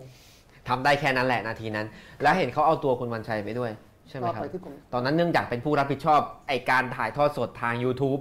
ก็เลยถูกเอาตัวไป ครับครับ เขาเอาไปทำอะไรครับ เขาก็ทั้งภาษาว่าข้อหาอะไร ครับ เขาบอกว่าฝ่าฝืนคำสั่งกฎอัยการศึกอะไรบางอย่าง อืม ใช่ไหมฮะ ครับ ก็เอาคิวขึ้นรถตู้ไป แต่เขาก็เลยเขาก็ไปเอาไป ไปที่ไหนเราไปทำอะไรครับ กมกรมฐานรับที่หนึ่งรักษาพระองค์ ครับ ตรงที่เราเดียวติดอะ แล้วเขาเอาไปเพื่อข่มขู่เรา ม่ม่ เพื่อไป ม่ม่คุยดี ครับ คือเขาก็เอาไปเอาไปเอาไปเอาไปอยู่เฉย เอาไปนั่งนั่งนอนนอน ๆไม่ได้นอน อยู่นานแค่ไหนครับ ก็สักห้าชั่วโมง อืม เขาผมคิดว่าในช่วงเวลานั้นมันก็ มันก็มีข่าวไปนอกประเทศแล้วไงว่าว่าว่ารองผู้บริการสายยุทธโดนจับ ครับ เป็นรายเป็นคนแรกเลยไง ครับ มันก็เป็นสื่อด้วยไงมันสื่ ครั อบ สาธารณะไงมันก็เลยข่าวมันก็เลยไปเยอะ เขาก็ไม่อยากทำอะไรมาก ฮะ ครับ เขาก็เลยปล่อยตัวดีกว่า ถูกปรับทัศนคติไหมครับ ปรับยังไงอะ ไม่รู้ก็ อ๋อ เขา ไม่ เขาชอบ ไม่ บอกว่าจับคนไปปรับทัศนคตินี่คือคุณวันชัยเป็นหนึ่ ก็ งในคนที่ถูกปรับไหม คือคือเป็นคนแรกไง ครับ เขาคงยังไม่รู้จะใช้ศัพท์อะไร เขายังไม่รู้ว่าจะทำอย่างไรดี ไม่ทำอย่างไรดีคือเป็น ยังไม่รู้เรียกอะไร เออแล้ว ครับ ตอนนั้นก็คงมีเรื่องปวดกระโหลกมากกว่าเรื่องของผมใช่ไหม อ่า มันเยอะแยะหมดเลยวันแรก ครับครับ นะก็เอามาอยู่เฉยๆกินกาแฟไป ก็ให้กลับบ้านดีกว่า ฮะ ครับ แล้วหลังจากนั้นกลับบ้านมาก็ยังกลับสามารถ เมื่อเมื่อสถานีกลับมาเปิดได้ก็ยังสามารถกลับมาทำงานเดิมต่อได้ ก็ยัง ใช่ ทำ ไหม งาน ครับ ด้ครับได้ แต่ว่าถูกจับตามากขึ้นไหมครับ ในฐานะคนที่ไม่ค่อยจะเชื่อฟังทหารสักเท่าไหร่ ก็พักพวกที่ที่เป็นฐานก็บอกว่าเออก็ระวังตัวหน่อยแล้วกัน อืม ก็ก็ ครับ เขาอยู่ในอยู่เขาเลยอยู่ในสปอตไลท์เขาเลย ครับ แล้วอ่าสองสามปี ปี 5758 ที่ยังทำงานอยู่ที่ไทย PBS เนี่ยครับอ่ามีเรียกว่ามีเสรีภาพในการเลือกประเด็นในการเสนอแค่ไหน หรือว่าก็ยังถูกกดดันจากผู้มีอำนาจรัฐเหมือนหรือแตกต่างกับก่อนรัฐประหารไหมครับ มีมีน้อยลง เพราะว่าเพราะว่าคือฐานก็จับตาดูเลย ครับ มีเสรีภาพน้อยลง แน่นอน ครับ เพราะว่าก็ แล้วก็มาอยู่ในสถานีด้วย ทหารมาอยู่ในสถานี ครับ ครับ คือมา มาดูว่าวันไหนคุณจะออกอากาศอะไรบ้าง เขาจะขอดูก่อนอ มา ย่าง นั่ง นี้ เป็นเพื่อน มานั่งเป็นเพื่อนมานั่งกินกาแฟ มานั่ง อ่ มานั่งแสดงตัว แสดงตัวว่าอย่างนั้น อะไรอย่าง ได้ นั้น ไหมครับ แล้ว แล้วก็แล้วก็แล้วก็แล้วก็ ถ้าอะไรที่ซีเรียสก็จะโทรมาเลย ครับ เขานี่ใครครับ เราไม่รู้อะแต่ว่าคง ไม่รู้เหมือนกัน แต่ว่าจะมีคนโทรมา คือโทรหามือถือเราส่วนตัวเลยหรือโทรมากองบกสถานี โทรมาที่คนรับผิดชอบ ครับ แล้วแต่ว่าเป็นใคร ใช่ใช่ แต่ละเรื่องใช่ไหมครับ ใช่ใช่แล้วก็หลายครั้งก็ก็ต้องไปที่กสทช กสท ให้ ช ชี้แจง เรียกครับ คือผมคิดว่าช่วงหลังเนี่ยเขาก็ไม่ใช้ไอ้คำสั่งนี้แหละ มันอาจจะดู ประกาศ 97 ตรงไป ครับ ตรงมาดีเขาก็ใช้ใบพัดไปให้ อื ก ม สทชไป ครับ จัดการดีกว่า ครับ ผมขยายให้ว่า ผมตามเรื่องนี้อยู่วันเพิ่งคุยกับคุณสุพิญญาไปตอนที่แล้วก็คือ เขาออกคำสั่งอีกตัวหนึ่ง 41 ทับ 259 บอกว่าให้กสทช เอาอำนาจไอ้97 ทับ 257 เนี่ยไป ใช่ ใช้อ่ากสทช ก็เลยมาใช้ใช้อำนาจแทนทหารว่าอย่างนั้นนะครับ ตามที่เพิ่งคุยกับคุณสุพิญญาเมื่อเดือนที่แล้ว ก็มาต่อพอดีเลย ครั้งที่แล้วคุยกับเรกูเลเตอร์ไง คราวนี้มาคุยกับคนถูกบังคับใช้เอา ก็โด ต่อ นเรียกไปชี้แจง ครับ ก็คือโดนเรื่องตอนทำเรื่องกลุ่มนักศึกษาดาวดิน ไทยพีเบก็โดนเรียกใช่ไหมครับ มีอะไรจำได้ไหมครับ มีมีสองสามเรื่องแต่ว่าจำไม่ได้แล้ว ก็เป็นเรื่องการเมืองนี่แหละซึ่ง ครับ จริง ๆ ก็มันมันก็เป็นเรื่องเล็กๆน้อยๆมันไม่ได้เรื่องแบบใหญ่โตอะไรนะเพียงแต่ว่า ครับ เขาก็แบบทำให้เราเหนื่อยวุ่นวาย อืม เออ แต่พอเหมือนพอเรียก2อสาครั้งแล้วหลังจากนั้นเราก็เรียนรู้ที่จะลดเพดานตัวเองลงมาเรื่อยๆไหมครับ เรารัดกลุ่มมากขึ้นดีกว่า อ่า แต่แต่ต้องอย่างเราช่วงแรกๆนี่ทำยากมากนะ คือเขาก็ อืม เขาเขาเหมือนก็เขาเขาเขาประกบเลยอ่ะ อืม เพราะไอ้ช่องนี้มันก็แสบอยู่แล้วไง คือเขาก็ ครับ ถูกจับตาดูเป็นพิเศษ ครับ ตอนแรกสุดเนี่ยได้ข่าวว่าตอนที่เขาปิดทุกช่องใช่ไหมฮะแล้วเขาจะเปิดใหม่เนี่ย ครับ ครับ เขาก็จะเปิดทุกช่องยกเว้นไทยบีบีเอสนะ อ่า อ่าแล้ว ครับ แล้วสุดท้ายเขาก็กลัวเขาก็เลยให้เปิดหมด ตอนแรกก็จะไม่ให้เราเปิด ครับ ครับอย่างอ่าการที่เราพยายามจะนำเสนออะไรที่เขาอาจจะไม่ค่อยอยากให้เราทำอยู่บ้างเนี่ย ฮะ จริง ๆ แล้วในสถานีเนี่ย มีปัญหากันไหมครับ ภายในหรือว่าทุกคนก็เห็นด้วยกันหมด ไม่ไม่ไม่ครับไม่ครับไม่ครับ เพราะว่าเพราะว่าเพราะว่าไทยเบสเป็นเป็นองค์กรใหญ่คน ครับ เยอะนะฮะ ครับ แล้วแล้วก็หลายคนเขาก็อยากอยู่แบบสบายสงบสุขอะไม่เพราะว่าเวลาช่องถูกปิดเนี่ยมันก็เป็นเรื่องของอนาคต ซึ่งผมก็เข้าใจนะครับ ใช่ไหมครับว่าถ้าเกิดว่าช่องปิดเขาก็ตกงานอะไรเงี้ย อืม ใช่ไหมฮะซึ่ง ครับ ซึ่งก็เข้าใจได้นะฮะว่าเออ เพราะฉะนั้นคนที่อยากจะสวนกระแสก็อาจจะเหนื่อยเหมือนกัน ใช่ เหนื่อยทั้งข้างนอกเหนื่อยทั้งข้างในว่าอย่างนั้น ถูกต้องครับถูกต้องค ค รั รับ บ แล้วพอมาอยู่ PPTV ปีไหนครับ ปี 59 59 ก็คือ เออ ออกจาก ค ไท รับ ยพีเมาไม่นานก็มาได้งานใหม่ ค ที่ รับครับครับ PPTV ครับ เนาะ ก็มีน้องๆมาชวนไปทำ ครับสไตล์ที่ PPTV เป็นยังไงครับ สไตล์ของช่องมันเหมือน คือ PPTV ไหม ไม่เหมือนเอ่อคืออย่างนี้มันเป็นช่องเล็กนะครับ แล้วก็แล้วก็นักข่าวก็ไม่ได้เยอะมาก อืม นะครับถ้ที คื ย อบ เล็กกว่าไทย PBS อ๋อเล็กกว่าเยอะเลยครับ อ๋อครับ แล้ว ในฐานะคนดูรู้สึกไม่ค่อยต่าง คือคือทีมทีมทีมนี่มันทีมนี่โอ้โหคนละอย่างคนละสเกลเลย ครับ เพราะว่าเพราะว่า ถูกน้อยกว่า ทุนน้อยกว่าด้วยอย่างไทยอย่างพีพีทีวีนี่มีนักข่าวประมาณ20 คนเองในไทยบีก็เกือบร้อยสมมตินะฮะ ครับ แล้วก็เครื่องไม้เครื่องมือก็สู้ไม่ได้ เพราะฉะนั้นเนี่ยผมผมก็เลยคิดว่าแต่ว่านักข่าวแน่นอนน้องๆเขาที่เป็นนักข่าวทีมงานนี้เขาเขามีอุดมคติไฟแรงอ่ะ อืม ผมก็ให้ ครับ ให้ให้แนวคิดว่าเราอะเป็นทีมเล็กเพราะฉะนั้นเราต้องโฟกัสได้ชัดนะฮะถ้าถ้าเทียบไปแล้วเนี่ยเอ่อพวกพวกเขาอ่ะเป็นสไนเปอร์ ครับ คือคนแม่นปืน ยิงเปรี้ยงเลย แล้วผมเป็น ข้า คน ป้า ผมเป็นคนชี้เป้า อ๋อ ว่าจะเล่นเรื่องอะไร ครับ อ่าอ่าให้มันเพราะว่ามันกระสุนเราเราจำกัดดิอะ ครับ เราไม่ได้มีกระสุนเยอะแยะยิงมาคกรับ ไม่ได้ใช่ไหมเปลือง ครับ แต่แต่ว่าทำเรื่องที่มันแบบว่าโดดเด่นแล้วก็คม ครับ นะครับก็ก็ก็ค่อยๆพัฒนาขึ้นมาแล้วก็แล้วก็พยายามและทำเรื่องที่รู้สึกว่าเราเป็นที่พึ่งของคนด้วยได้ด้วยนะครับแต่ว่าอย่าแหลมมากแหลมมากเดี๋ยวมันจะมีปัญหา อืมเราก็อ่าเรียกว่าระวังตัวในระดับหนึ่ง เออผมใช้คำว่าเราต้องไต่เส้นลวดบ้าง ครับ นะฮะคือ ครับ คือก็ต้องก็ต้องมีเรื่องที่มันแหลมแหลมๆอะคนมันถึงรู้สึกว่าเฮ้ยเรื่องช่องนี้แม่งกล้าว่ะ อ่า เรื่องแหลมๆที่ทำไปบ้าง ที่อาจจะทำให้ที่คิดว่าเขาน่าจะเพ่งเล็ง เช่นอะไรบ้างครับ ที่คุณวันชัยชี้เป้าให้สไนเปอร์ไป เรื่ ยิ อง ง เรื่อง นาฬิกา เรื่องเปล่าแหวน เรื่องพาแวงแหละครับ เรื่องเอาหมุกบ้านพักตุลาการ เรื่อง นาฬิกา ก่อนนาฬิกาก็เรื่องคุณปรีชา ลูกชายคุณปรีชา อ่าที่มีข่าวว่าจดทะเบียนตั้งบริษัทในค่ายทหาร นั่นแหละนั่นแหละ ครับ เอออั อันนี้เราเป็นคนเปิดเองเลยไหมครับ ใช่ PPTV เป็นคนขุดเจอ ก็ไม่ถึงกับเปิดเองอะนะ แต่ว่าเราทำต่อเนื่อง อืม อืม ครับ ไม่ลดลาวาสอง แล้วก็เรื่องนาฬิกา ครับ ในบรรดาประเด็นเหล่านี้ทำไมคุณวันชัยคิดว่าเราต้องเล็งเป้าพวกนี้ครับ มันจำเป็นกับสังคมยังไง จริงๆ เราก็เล็งเป้าเยอะเนี่ยอย่างอย่างไอเรื่องหวยเนี่ยเราเราก็ทำเยอะนะ อ่าครับ ทำทุกอย่างอะ ครับ เพียงแต่ว่าเรื่องบางเรื่องที่เรารู้สึกว่ามันเป็นเรื่องที่คนสนใจไง ครับ และเป็นเรื่องที่มันมันมันมันต้องหาคำตอบให้ได้อะ อืม ว่ามันเกิดอะไรขึ้น ครับ ใช่ไหมอย่างนาฬิกาเนี่ยพี่ทีวีก็เป็นช่องแรกที่ไปโทรไปสัมภาษณ์เจ้าของเพจ อืม อะไรนะ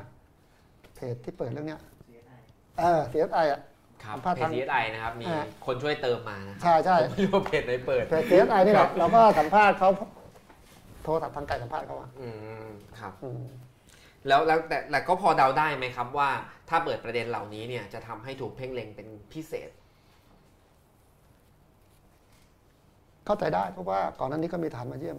ครับ มันมาอย่างไงสัญญาณที่มันมา พ่อ เป็นยังไง ก็มาทำความรู้จัก ครับ ในฐานระดับสูงก็มาทำความรู้จัก อืม อยากมาแนะนำตัว เวลามานี่นัดก่อนไหมครับหรือมาเลย เอามามานัดนะครับนัดนะครับมามามาเรียบร้อยมาดีโอ้มา ครับ คุยกันดี แล้วเขาบอกเจาะจงไหมว่า ที่มานี่เพราะว่าไม่พอใจราย อ๋อ การ ไม่ไม่ไม่ บางประเภ ไม่ไม่ครับมา ทพูดกว้างๆนะพูดก ค ว้างๆ วามรู้จักกันผมอยู่หน่วยนี้เออ ครับ แล้วก็คุยไปคุยมาอ๋อผมรู้จักพี่วันชัยตั้งนานแล้วตั้งแต่โดนจับ ตั้งแต่โดนจับตอนปี 57 22พฤษภา ใช่ใช่ 57 ครับผม แล้วอ่ามันยังไงมาจนสุดท้ายถึงลาออกจาก PPTV ครับ ก็ผมคิดว่า คือเท่าที่ทราบนะครับ ว่าเออคือทางทางทางหน่วยงานมั่นคงก็คงตาม Facebook ผมเยอะนะ แล้วก็เห็นว่าผม ครับ อาจจะแสดงทัศนะที่มันค่อนข้างที่จะ อืม ไม่ไม่ไปในทิศทางเดียวกับ ข รั อ ฐ ส บาล ชครับ มากนักใช่ไหมเขาอาจจะรู้สึกว่าข่าวของ PPTV ที่ออกมาค่อนข้างแหลมเนี่ย ครับ ในฐานะที่ผมเป็นผู้บริการฝ่ายข่าว ก็อาจจะมีส่วนที่ทำให้ข่าว อืม จริง ๆ แล้วก็ไม่ได้มีส่วนเยอะนะครับจริงๆน้องๆเขาก็มี อืม ความเป็นมืออาชีพอยู่แล้วนะฮะ ครับ แต่ก็เขาอาจจะคิดว่าผมก็อาจจะส่วนทำให้ข่าวของพีพีมัน ครับ เพราะว่า ครับ ช่วงหลังนี่ข่าวพีพีได้รับการนิยมสูงมาก อืมอืมอืม ค่อนข้าง ใช่ สูง ใช่ นะฮะ ผมคิดว่าช่อง PPTV ได้รับการพูดถึง ครับ เยอะ ครับ ขึ้น ใน เรื่อย ในข่าวที่เป็นข่าวแหลมคมเนี่ยนะฮะ ๆครับ เขาก็อาจจะรู้สึกว่ามันก็ไม่ค่อยสบายใจนะครับเขาก็คงได้มีโอกาสได้คุยกับทางผู้ใหญ่ของช่อง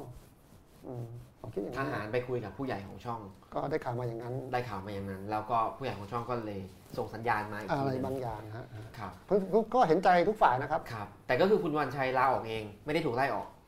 อ๋อไม่ค ก รับ ระบวนการนี้ก็คือเราตัดสินใจ ครับ ไปเองดีกว่าหลีกเลี่ยงปัญหาอย่างนี้ใช่ไหม ใช่ครับใช่ครับ แต่หลังจากออกมาแล้ว ช่องก็ยังเดินหน้าแนวทางเดิมไหมครับ หรือว่ามีอะไรต้องเปลี่ยนไปในในปรากฏการณ์นี้ ก็เท่าที่เท่าที่ดูข่าวเขาก็ยังทำข่าว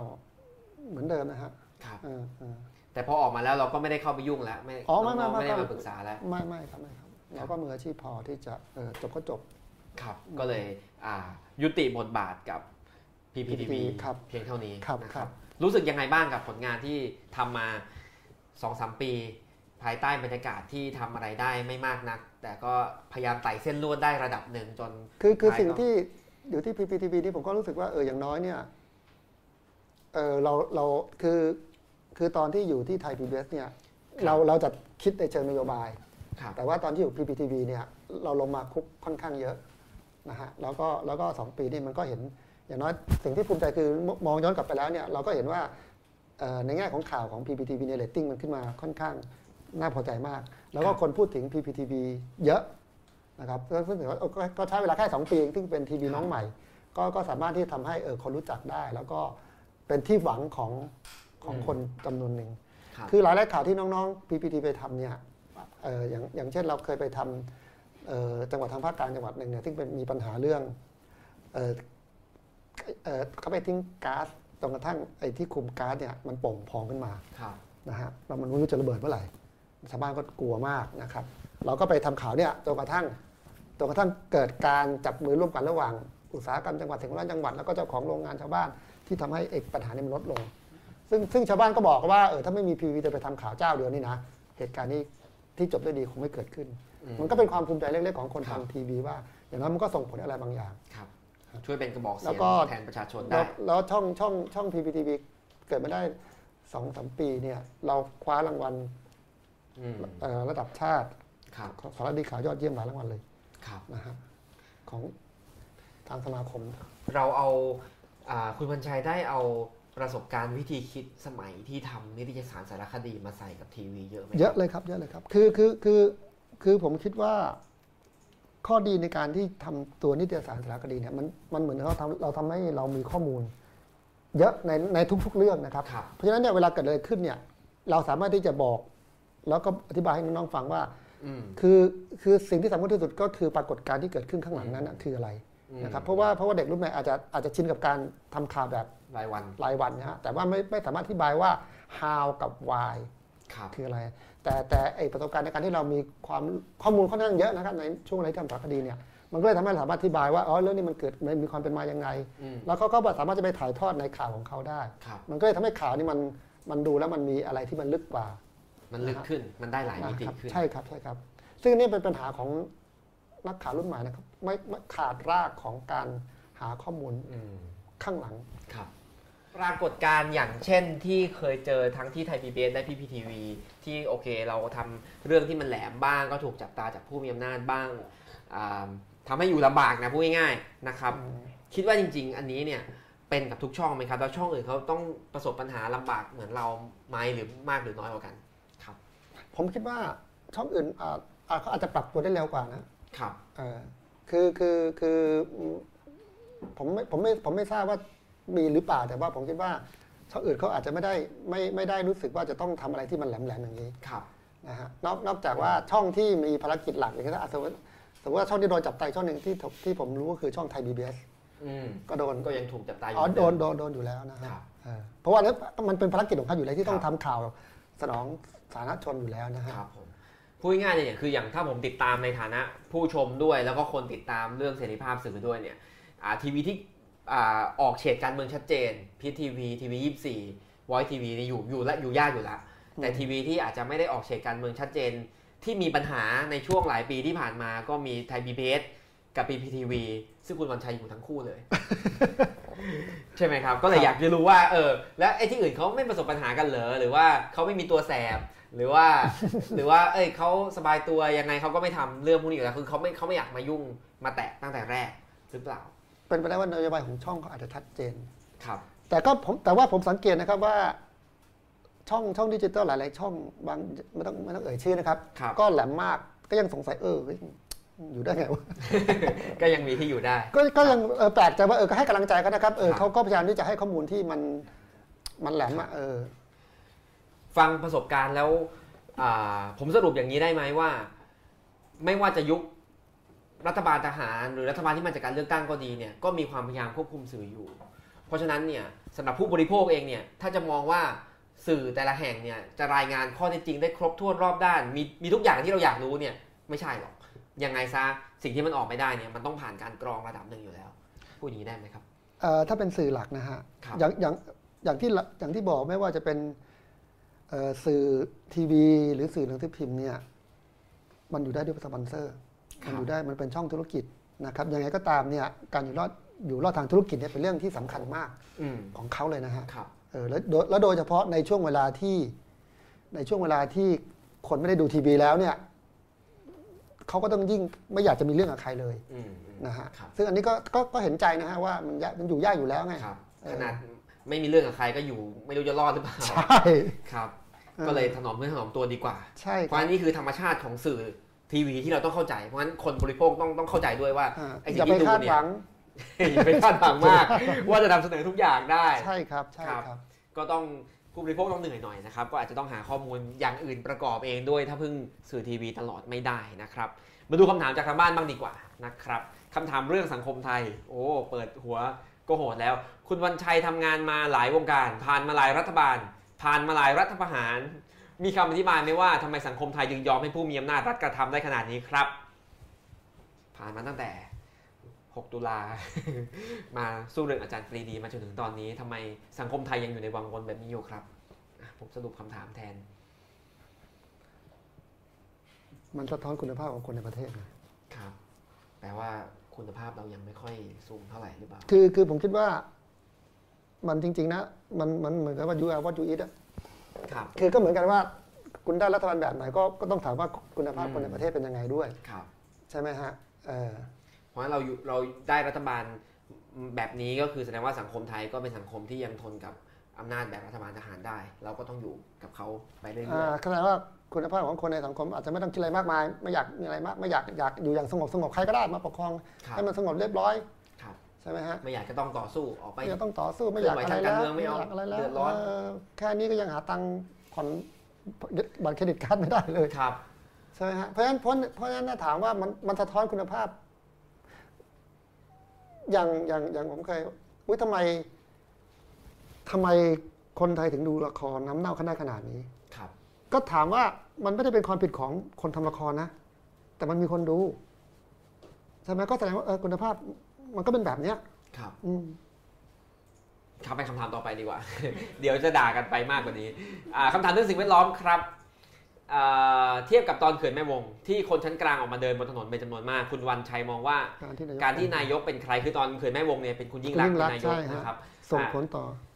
คำถามว่าการที่นายกเป็นใครส่งผลต่อการเคลื่อนไหวของชนชั้นกลางมากน้อยแค่ไหนครับ คือคำถามนี้คงจะถามด้วยว่าเนี่ยทีเรื่องเสือดำคนกลับไม่ลงถนนเยอะสมัยเหมือนสมัยเขื่อนแม่วง เกี่ยวไหมกับว่านายกเปลี่ยน เอ่ คุณ อ ประยุทธ์แล้ว ถ้าเสือดำไม่มีรัฐบาลเป็นไม่ใช่รัฐบาลทหารนะครับ คือคือไม่มีการห้ามการชุมนุมนะ อ่า ผมคิดว่า ลงถนนเยอะนะ สนุกกว่านี้ สนุกกว่านี้แต่ว่า ครับ คือคำสั่งของคอสชมันกดไปเยอะไงฮะ แต่ถามว่าแน่นอนว่าตอนเขื่อนแม่วงเนี่ยคนที่ออกมาเดินเนี่ยนอกจากไม่พอใจเรื่องเขื่อนแล้วเนี่ยส่วนหนึงก็อาจจะไม่พอใจ รัฐบาลด้วย รัฐบาลยิ่งรักษณ์ด้วย ก็ออกมา อืม ผสมโรงด้วย ครับ นะฮะ เพราะฉะนั้นก็โอเคมองว่าอ่าปรากฏการณ์เสือดำเนี่ยมันก็เป็นเป็นปรากฏการณ์ที่เกิดขึ้นภายใต้ยุคสมัยที่การชุมนุมมันขาดหายไปหลายปีแล้วแหละ อืม ดังนั้นอยู่ดีๆจะจุดกลับมาเลยมันยัง ไม่ ไม่ แล้ว ได้ แล้วก็ในบรรยากาศของทหารที่มัน อะไรนิดนึงก็โดนจับหมดไม่ได้ใช่ไหมฮะ ครับ มาประชุมนิดมาชุมนุมนิดนึงก็โดนไม่รู้กี่ข้อหาแล้ว ครับ คนก็รู้สึกมันน่ากลัวไปหมดอะ ใช่ใช่ ครับ แต่แต่แต่คุณเห็นไหมว่าตอนป่าแหว่งเนี่ย คนไม่กลัวนะ อ่าคนมีการชุมนุมที่เชียงใหม่ เออถึงก็ถามว่าถ้าถ้ามาตรฐานเดียวกับชุมนุมที่กรุงเทพนี่ก็ผิดนะครับ เออ ทำไมอะครับทำไมมันเป็นเพราะว่ามันเป็นต่างจังหวัดหรือเปล่าหรือเป็นเพราะ ส คน ส่วนหนึ่งอาจจะต่างจากส่วนหนึ่งก็คนรู้สึกว่าไม่ไหวแล้วอ่ะ ครับ ผมคิดว่ารัฐบาลฉลาดไง ก็ก็ยอมถอยไง ครับ เออยอมยอมยอมยอมขัดใจตุลาการอ่ะ ซึ่ง ให้ จ จบ ริง ลงไปโอเค ๆซึ่ง ขอ จ ต่อ ริง ๆ ให้ ก็ยากนะ แต่ว่าผมคิดว่าเขากลัวไงว่าเขากลัวจุดติดไง ครับ เออแล้วถ้าจุดติดแล้วมันเชียงใหม่แล้วถ้าเกิดกรุงเทพนี่โอ้โห อืม เพราะว่าอย่างที่บอกว่าเรื่องป่าแหว่งมันไม่ใช่เรื่องเสื้อเสื้อเหลืองเสื้อแดงแล้วไง ครับ มันเป็นเรื่องของทุกสีเลยอ่ะ แต่ถ้ามาจัดชุมนุมเรื่องบ้านป่าแหว่งที่กรุงเทพนี่ก็ยังไม่แน่ว่าจะได้ใหญ่ขนาดนั้นหรือเป ไม่ ล่า ไม่ไมไม่ไม่ได้อยู่แล้วเพราะว่ามันคนละพื้นที่ คนกรุงเทพไม่ได้รู้สึกอะไร อ่า มันแต่ว่าคนเชียงใหม่รู้สึกเยอะเพ รู้ ราะ สึ ว่าก มาก โอ้โหมันเป็นที่ศักดิ์สิทธิ์ไงดอยสุเทพที่สำคัญ ครับ มันเป็นพื้นที่ศักดิ์สิทธิ์ของเขาด้วย เป็นเรื่องความเชื่อท้องถิ่นเข้ามาอีก ถู ด้ ก วย ต้องครับเออ นะครับคำถามยากครับคำถาม ยาก ต่อไป จังเลยเนี่ย ขบวนการสิ่งแวดล้อมไทยต้องปรับตัวเรื่องอะไรบ้างนะครับ เราคุยกันเรื่องขบวนการสิ่งแวดล้อมมา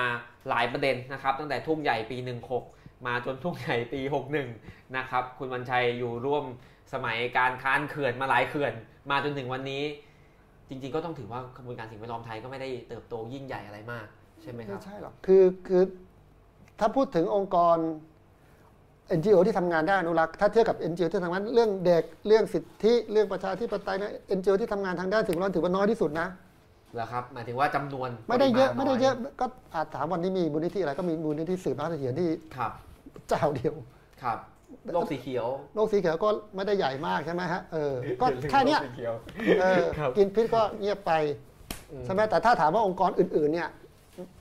มัน มันต่างกันอะ ครับ แต่ว่าประเด็นเรื่องสิ่งแวดล้อมมันเยอะมาก ทำไมทำไมคนทำงานด้านนี้น้อยครับ ทุนมันน้อยหรือเปล่าหรือว่าคนไม่สนใจ ทุนน้อยด้วย ทุนน้อยด้วยใช่ไหมครับ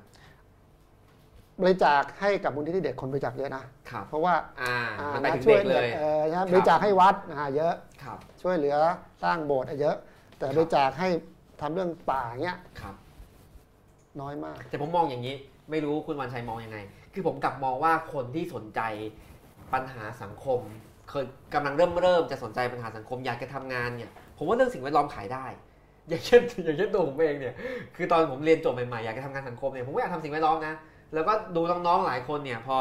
พอพอพอจะมาสมัครงานเนี่ยถามว่าสนใจประเด็นอะไรสนใจสิ่งแวดล้อมเยอะนะครับ เยอะ ใช่ไหมครับ เยอะเยอะ แต่ว่ามันไม่เติบโต มันไม่มีพื้นที่หรือเปล่า หรือว่า แค่ไม่มีทุนเท่านั้น หรือว่าเป็นเพราะเอ่อขบวนการมันไม่โตเพราะมันไปติดตรงไหนหรือเปล่า เออแต่แต่แต่แต่ถ้าเทียบ มันก็ถึงมันมันไม่ได้ไม่ไม่โตนะ มันโตแต่มันไม่ได้โตอย่างก้าวกระโดด ครับ อย่างอย่างกรณีของเรื่องเสือดำเนี่ย ครับ หรือเรื่องป่าเรื่องอ่าเรื่องป่าแบบนี้มันเห็นเลยว่ามันมีคนมาร่วมเยอะ ครับ แต่องค์กรอนุรักษ์ที่ทำงานเนี่ยโตไหมมันโตขึ้นไม่ได้เยอะมาก อืมอืม เพราะว่าเพราะว่าความยั่งยืนขององค์กรอนุรักษ์หรือว่า NGO ในประเทศไทยเนี่ยมัน ครับ มันยาก ใช่ไหมฮะ ครับ โดยเฉพาะเรื่องแหล่งทุนสนับสนุนเนี่ย อืม มันยากมาก ถ้าเทียบกับสภาพปัญหาจริงๆ อย่างเรื่อง การเปลี่ยนแปลงสุภาสภาพภูมิอากาศโลกร้อนเนี่ยมันก็น่าจะยิ่งทำให้ขบวนการนี้มันต้องโตขึ้น มันต้องมีพลังมากขึ้น แต่ในความเป็นจริงกลับไม่ได้เป็นแบบนั้นไหม ไม่ได้เป็นนานมันมันมันมันไม่ได้มันมันดูเหมือนนะ ครับ มันดูเหมือนแต่ว่าเอาเข้าจริงแล้วเนี่ย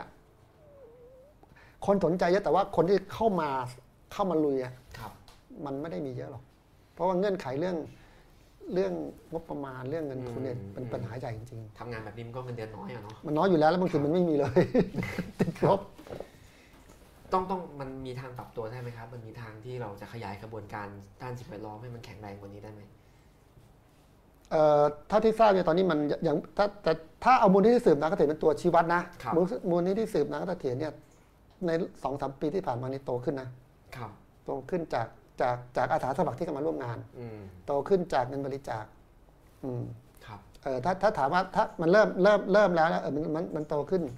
แต่ถามว่าองค์กรอื่นโตขึ้นตามไหมก็ไม่ ครับ อืม ผมถามนี้เลยอ่ะเขาไม่ได้ถามมาผมถามเอง ขบวนการที่เคลื่อนไหวด้านสิ่งแวดล้อม จะค้านเขื่อน ค้านเหมือง ค้านอ่าเรื่องเสือดำเรื่องหมู่บ้านป่าแหว่ง ต้องเข้าร่วมขบวนการเคลื่อนไหวทางการเมืองไหมควรเขาคนคนที่เคลื่อนไหวเรื่องสิ่งแวดล้อมเนี่ยควรจะเห็นไหมว่า เออ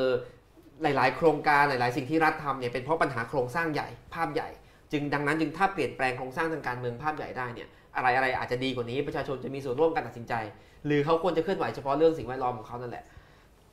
ไม่ต้องเอามาแปดเปื้อนกับสีเสื้อ คือคือถ้าอันนี้อันนี้พูดถึงคำเห็นสุดอันนี้อันนี้ผมมองจาก ตัว มองจากคนที่แหบผ่านมาเยอะนะ ครับ การเปลี่ยนแปลงทางการเมืองไปด้วยกันกับเรื่องสิ่งแวดล้อมไหมมันไม่ได้มีนัยยะขนาดนั้น เพราะอะไร เพราะว่าเพราะว่าการเปลี่ยนแปลงทางการเมืองไม่ว่าจะเป็นนักการเมืองไม่ว่าจะเป็นรัฐประหาร ไม่ว่าจะมาจากประชาธิปไตยมาจากการเลือกตั้งก็ตามเนี่ย คือคนเหล่านี้ไม่ได้ไม่ได้ไม่ได้สนใจเรื่องเรื่องสิ่งแวดล้อมอย่างอย่างมีนัยยะสำคัญ ครับ ใช่ไหมฮะเพราะฉะนั้นเนี่ยคนที่อยู่ในวงการอนุรักษ์เขาก็รู้สึกว่าส่วนหนึ่งนะครับไม่ทั้งหมดนะเขารู้สึกว่าใครก็ได้มาที่ทำให้นโยบายสิ่งแวดล้อมเขาดีอะ ครับ เพราะว่าเขาเขาอาจจะสนใจ ครับ นะครับซึ่งซึ่งมันก็เลยทำให้เอ่อเอ่อฝ่ายก้าวหน้าบางคนจะมองว่าเอ๊ะนักอนุรักษ์ก็กลายเป็นพวก อืม ที่สนับสนุนรัฐประหาร อืม แต่แต่อันนี้อันนี้ผมมองในมุมในมุมที่เห็นเห็นเยอะมานะครับว่า ไม่ว่ารัฐบาลชวน ไม่ว่ารัฐบาลอภิสิทธิ์ไม่ว่ารัฐบาลบรรหาร ไม่ว่ารัฐบาลเปรมไม่ว่ารัฐบาลสุรยุทธ์ไม่ว่ารัฐทักษิณก็ตามเนี่ยไม่เคยมีใครสนใจสิ่งแวดล้อมเลย ครับ เพราะฉะนั้นเนี่ยเขาก็เลยรู้สึกว่าไม่อยากไปยุ่งกับการเมืองแล้ว อืม เพียงใครก็ได้ขอให้มาใช่ไหม ครับ ขณะที่ขณะที่ฝ่ายฝ่ายประเทศไทยก็จะมองว่าเฮ้ยถ้าเราไปปรับไปเราเปลี่ยนเปลี่ยนโครงสร้างเรายึดอำนาจ อืม เราเลือกตั้ง ครับ เราก็จะเป็นคนของเราใช่ไหมฮะ ครับ เขาก็จะบอกว่าอุผ่านไปแล้ว อืมมันไม่ได้หรอก มันไม่ได้เลย มันไม่ได้อะไรเลย ครับ แต่แต่ถามว่าเขาไว้ใจเผด็จการไหมเขาก็ไม่ได้ไว้ใจ ครับ แต่แต่แต่ถ้าเอ่อเรื่องบางเรื่องเผด็จการอาจจะ อ่า สนใจมากกว่า อาจจะเอาด้วย อาจจะเอาด้วย ครับ อ่า ซึ่งซึ่งมันก็ มันก็แล้วแต่ว่า เออไปขึ้นไปเรื่องอะไร เพราะฉะนั้นอันเนี้ยผมผมก็พี่ถึงเข้าใจไงว่า เออทำไมทำไมทำไมนักรักคิดอย่างนี้ บางคนนะไม่ใช่ทุกคนนะครับ บางคนจะมองว่าต้องยึดอำนาจแล้วต้องมีประชาธิปไตยก่อน ครั แต่บบางคนบอกว่าโอ้ยแม่งผ่านมา 50 ปีแล้วแม่ง อืม นักการเมืองไม่ว่าจะใครก็ตามไม่ว่าทหารเนี่ยไม่เคยสนใจ เขาก็จะบอกว่ามันเป็นมันเป็นมันเป็นบุคคลมากกว่าอาจ ครับ ไปเจอรัฐมนตรีนี้ที่มันสนใจเรื่องสิ่งแวดล้อม ครับ ก็อาจจะดี ครับ อืม คือในขบวนสิ่งแวดล้อมเองเนี่ย ก็มีท่าทีต่อประเด็นเรื่องการเมือง ไม่เหมือนกันต่างการต่างการบางคนก็ไม่เอารัฐประหาร บางคนก็เอารัฐประหาร บางคนก็ไปร่วมด้วย อ่า ใช่ไหมฮะแต่บางคนก็ถอยห่าง ครับ บางคนก็แอนตี้บางคนก็ออกมาต่อต้านมันก็มีหลายเฉดไงเพราะฉะนั้นเนี่ยก็แต่แต่เราอะเข้าใจเพราะเราผมว่าผมมาผ่านแล้วเคยคุยกับพวกเขามาเยอะมากเลย แล้วก็เขาคือเขาก็เข้าใจหมดนะว่าเออทำไมเขาถึงไม่ร่วมทำไมบอกเขาไม่ร่วม ครับ อืม ครับ โอเคครับ ผมชอบถามอะไรมันร้อนขึ้นไปเรื่องสื่อดีกว่าครับ มีคำถามจากคุณรุจิลา คุณนุ้ยหรือเปล่านุ้ยรุจิลานะครับ สื่อไทยควรจะหันมาทางสื่อออนไลน์มากขึ้นไปกว่านี้หรือไม่ เพื่อให้มีเสรีภาพทางอาชีพนักข่าวที่มากขึ้นกว่าทางทีวีครับ เห็นยังไงครับ คืออย่างนี้ แน่นอนว่าทุกวันเนี้ยคนบริโภคข่าวผ่านสื่อออนไลน์ ครับ มากขึ้นนะครับ แต่ถามว่าสื่อออนไลน์เนี่ยเลี้ยงตัวได้ไหมอ่าสมมติว่าคุณชี่มาตั้งสำนักข่าว วันโอวัน วันโอวันเนี่ยนะครับ แล้วทำข่าวแบบนี้ โหคนตามเป็นแสนเป็นล้านเลย ครับ มีสปอนเซอร์ไหม น้อย ครับ ถูกไหม วันต่อวันก็ลำบากอยู่ครับ ก็ก็ใช่ไหมล่ะก็ทำไมเพราะว่าเพราะว่าเห็นว่าเสรีภาพมันมาพร้อมกับ ครับ ปากท้องมันมันไม่ได้ไปด้วยกันไง ครับ ใช่ไหมฮะขณะที่ถ้าทำสื่อแบบชิวๆในทีวี หรือออนแล้วก็มีเราก็เห็นสื่อออนไลน์หลายๆสื่อที่ที่ก็ทำข่าวเบาๆอ่ะ ครับ โหแอดเพียบเลย หมาแมวคนแชร์เป็นหมื่นอะ ใช่ใช่เพราะฉะนั้นเนี่ยในชีวิต ครับ จริงเนี่ยไม่ว่าจะสื่อไหนก็ตามเนี่ยที่ที่ทำข่าวที่มันค่อนข้างแหลมเนี่ยมันก็ต้องยอมรับความจริงว่า มัน ส ยุ่งยาก ปอนเซอร์เขาก็ไม่อยากมายุ่งมากนัก ไม่อยากมีปัญหากับใช่ไหมฮะ ใช่ แต่มันฟังดูแล้วมันมันก็ดูดีอะ อ่า ใช่ไหมฮะ ก็ขึ้นอยู่กับว่าสื่อออนไลน์จะปรับตัวอย่างไรด้วยนะครับ เพราะว่าจริงๆอ่างบโฆษณาทางสื่อออนไลน์เนี่ยก็มีแนวโน้มจะเยอะขึ้น มันเยอะไปลงไหน ที่ทีวีมันลดลง ถูกต้องแต่ว่าเจาะโดยรายละเอียดไปมันไปลงอะไรอะ ไม่รู้ แต่ว่าไม่ได้มาลงประเด็นที่ใครทำเรื่องแหลมๆเนาะ ไม่ไม่ไม่ไม่มัน ครับ ไม่อยู่แล้ว มันก็จะไปลงอะไรที่มันแบบ เบา เบาๆลงทุนแมนบ้างเต็มเลยเห็นไหม ครับ ก็ความอยู่รอดของวันต่อวันก็อาจจะเป็นตัวชี้วัดอย่างหนึ่งนะครับถ้าท่านผู้ชมช่วยกันติดตามเรานะครับ ก็จะอยู่ได้ คุณวันชัยยังมีความหวังกับสื่อไทยและสังคมไทยอยู่ไหม อ๋อ นะ มี ครับ มีมีตลอดเวลาครับ ครับ มีตลอดเวลาอยู่แล้วครับ ครับทำไมยัง ผม ยู่ ชอบ ครั ผมชอบคำพูดหนึ่งนะ don't ครับ expect but hope ไม่ต้องคาดหวังแต่ แต่ต้องมี มี ความ ความหวัง หวัง เอาไว้นะครับ ซึ่งตอนนี้ก็ยังมีอยู่ อ๋อมีอยู่ หลั มี ง อ จาก ยู่ เคลื่อนไหวมาตลอดหลายสิบปี มีอยู่ ครับผม สังคมไทยมันต้องดีขึ้น จริง ๆ แล้วถ้านี่ผมถามเองละ อ่าแล้วแต่ผมว่ามันดีขึ้นกว่าปีหนึ่งหกไหมผมถามจริงผมเกิดไม่ทัน แต่ผม เออ ก็สงสัยว่าเนี่ยผมเกิดมาอยู่ในเจอรัฐประหาร 4957 แล้วมันก็เหมือนดึงเรากลับไปถอยหลัง แต่ผมตอบคำถามตัวเองไม่ได้ว่าเออจริง ๆ แล้วเราดีขึ้นเรามีเราเปิดกว้างมากขึ้น เป็นเสรีประชาธิปไตยมากขึ้นกว่าสมัย 1619 บ้างไหมครับ คือความรู้สึกตอนนู้นอะนะ ครับ มันมันน่ากลัวอืม กว่าตอนนี้ เออ มันรู้สึกมันน่ากลัว แต่มันไม่ยาวนาน อ่า อันนี้มันไม่ได้น่ากลัวมากแต่มันยาวนาน ครับ อืม แปลว่าดีกว่าหรือเปล่าไม่รู้นะ ไม่ต้องไปคิดเอง แปลว่าจะดีกว่าหรือเปล่าตัวยังไม่ฟันธง มันยาวนานไงไม่รู้จะยาวไปถึงเมื่อไหร่ อ่าถ้ามันยาวมากๆมันก็อาจจะไม่ดีกว่า ใช่ใช่ ครับผมเออเราได้ข้อสรุปเหมือนกันครับคำถามทั่วไปเหมือนจะสุดท้ายแล้วหรือเปล่าครับอ่ะคำถามนี้แย่งผมผมเตรียมไว้ผมถามเลยคำถามจากทางบ้านด้วยและคำถามของผมด้วยทำคุณวันชัยเคลื่อนไหวมา ไม่ได้เคลื่อนไหวทำทำทำสื่อไม่ได้เคลื่อนไหวเลย ท นะ ำมีบทบาทในการเติบโตของสังคมไทยมาในหลาย ๆ ประเด็น ครับครับ ได้ไหมครับผม จนถึงวันนี้ไม่ได้อยู่ PPTV แล้ว มีเป้าหมายอะไรต่อและยังมีความสนใจอะไรที่คิดว่าควรจะต้องทำเพื่อสังคมไทยอีกบ้างครับ คือคือความชอบเลยนะก็คือผมก็อยากจะทำคอนเทนต์ให้มันได้ดีให้มันน่าเชื่อถือ คืออันนี้ก็เป็นสิ่งที่ทำมาตั้งแต่อยู่สารคดีแล้ว แล้วก็พยายามมาทำที่ไทย PBS แล้วมาทำที่ PPTV ครับ ก็คือว่าในท่ามกลางข้อมูลที่แย่หมดเลยนะ แต่ถ้าเราทำรู้สึกว่าเฮ้ยอันนี้มันน่าเชื่อว่ะ มันก็จะทำให้มัน มันเป็นคุณกับสังคม ครับ พี่พี่ว่าพี่อยู่ที่ไหนก็ตามนะ หรือไม่ได้ไม่ได้ไม่ได้ไม่ได้สังกัดอะไรก็ตามนะ แต่มันก็ยังทำคอนเทนต์ที่น่าสนใจได้ แต่แสดงว่ายังคำว่าทำคอนเทนต์นี่แปลว่ายังอยู่ที่การทำงานสื่ออยู่ยังสนใจเรื่อง มันอาจจะไม่ใช่ กรทำงนสื่อสาร อาจจะไม่ใช่สื่อได้เอ่อยกตัวอย่างนะครับ ยกตัวอย่างเมื่อเมื่อห้าปีก่อนเนี่ยไม่ไม่ถึงห้าปีประมาณสี่ปีที่แล้วเนี่ย พี่นั่งเครื่องจากจังหวัดน่าน ครับ ไปเชียงใหม่ แล้วมองลงมาเนี่ยโอ้โหว่าภูเขาหัวล้านสุดลูกหูลูกตาเลยใช่ไหมช่วงนั้นมันช่วงที่ปัญหาเรื่องหมอกควันพิษด้วย ครับ พี่ก็เขียนใน Facebook นะ ในสเตตัสพี่นะ ก็ถ่ายภาพด้วยนะ แล้วก็เขียนบอกว่าเนี่ย ปัญหาหมอกควันพิษอะปัญหาน้ำแรงอะ ครับ มันมาจากการเผาข้าวโพด ครับ แล้วถามว่าเผาข้าวโพดมาจากไหน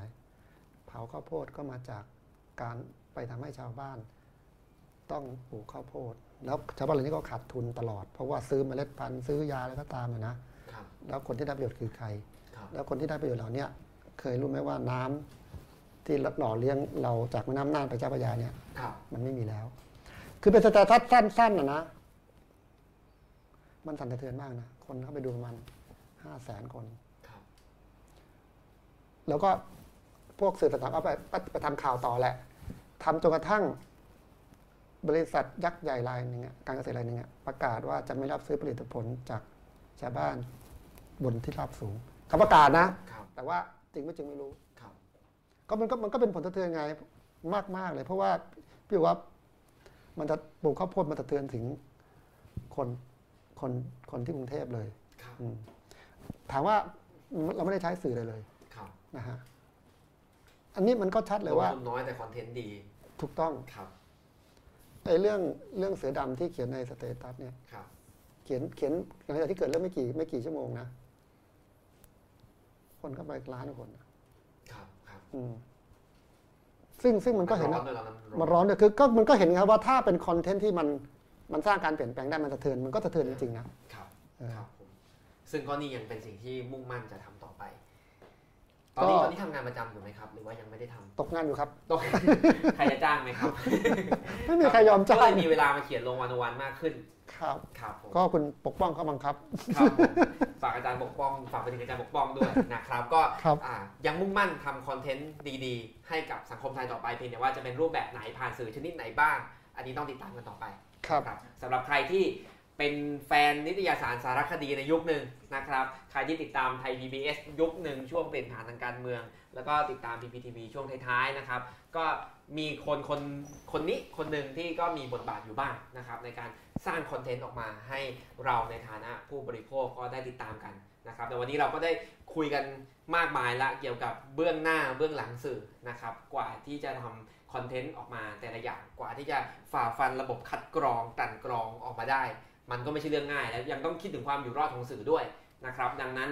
ผู้บริโภคสื่ออย่างเราเราๆก็ต้องเข้าใจว่าสิ่งที่เรา ที่ที่มันเท่าที่มันเหลือออกมาให้เราได้ดูเนี่ย มันมีสักเท่าไหร่นะครับ ก็ต้องเท่าทันอ่า คือตามอีกนิดนึงนะฮะ ได้ครับ คอนเทนต์ที่ดีเนี่ย ผมยกตัวอย่างนะ ครับ กรณีเสือดำกับเปล่าแบ่งเนี่ย ครับ มันมาจากมันไม่ได้มันไม่ได้มาจากนักข่าวเลยนะ ครับ มันมาจากการเขียนสเตตัสของคนสอง มาจาก คน โซเชียล โซเชียลของเพื่อนผม ครับ นะครับแล้วก็ไปขยายความกันต่อ ซึ่งซึ่งเห็นชัดเลยว่าข้อมูลที่ดีคอนเทนต์ที่น่าสนใจ มันไม่ได้มามันไม่ได้มาจากมันกระจายไปทั่วแล้ว มั มัน น ไม่ ไม่ได้ได้มาจาก เริ่ นั ม ก ต้นโดยสื่อมืออาชีพ ใช่ ครับ เสมอไปต้องเรียกเสมอไปดีกว่า ครับ อืม เพราะฉะนั้นพวกเราทุกคนก็สามารถสร้างความเปลี่ยนแปลงในการจุดประเด็นใหม่ๆ ให้กับสังคมได้ถ้าเรามีคอนเทนต์ที่ดี ครับ นะครับอ่าใครที่อยากติดตามคุณวันชัยต่อนะครับ ก็ติดตามบทความทางวันโอวันได้โดวยนี่วันที่ผมขายเต็มที่เลยผมทางขายเต็มที่เลย นะครับ ก็แล้วก็พบกับ สปอนเซอร์ ผม ได้อะไรไหมเนี่ยเออผมไม่ได้ฟูลไทม์ที่นี่เลยนะแต่ว่าโอเค เราก็ช่วยกันสร้างสื่อออนไลน์ที่จะไม่โดนเซ็นเซอร์ให้อยู่รอดได้ ครับ ไปด้วยกันนะครับอ่าวันนี้ขอบคุณคุณวันชัยมากที่มา ครับ แชร์ประสบการณ์หลายสิบปีที่ผ่านมา แล้วก็ให้ความรู้เบื้องลึกเบื้องหลังหลาย ๆ หลาย ๆ เรื่องนะครับ พบกับวันโอวันวันออนวันวันโอวันวันออนวันได้ใหมันทุกวันจันทร์สองทุ่มตรง วันนี้ลาไปก่อนครับสวัสดีครับ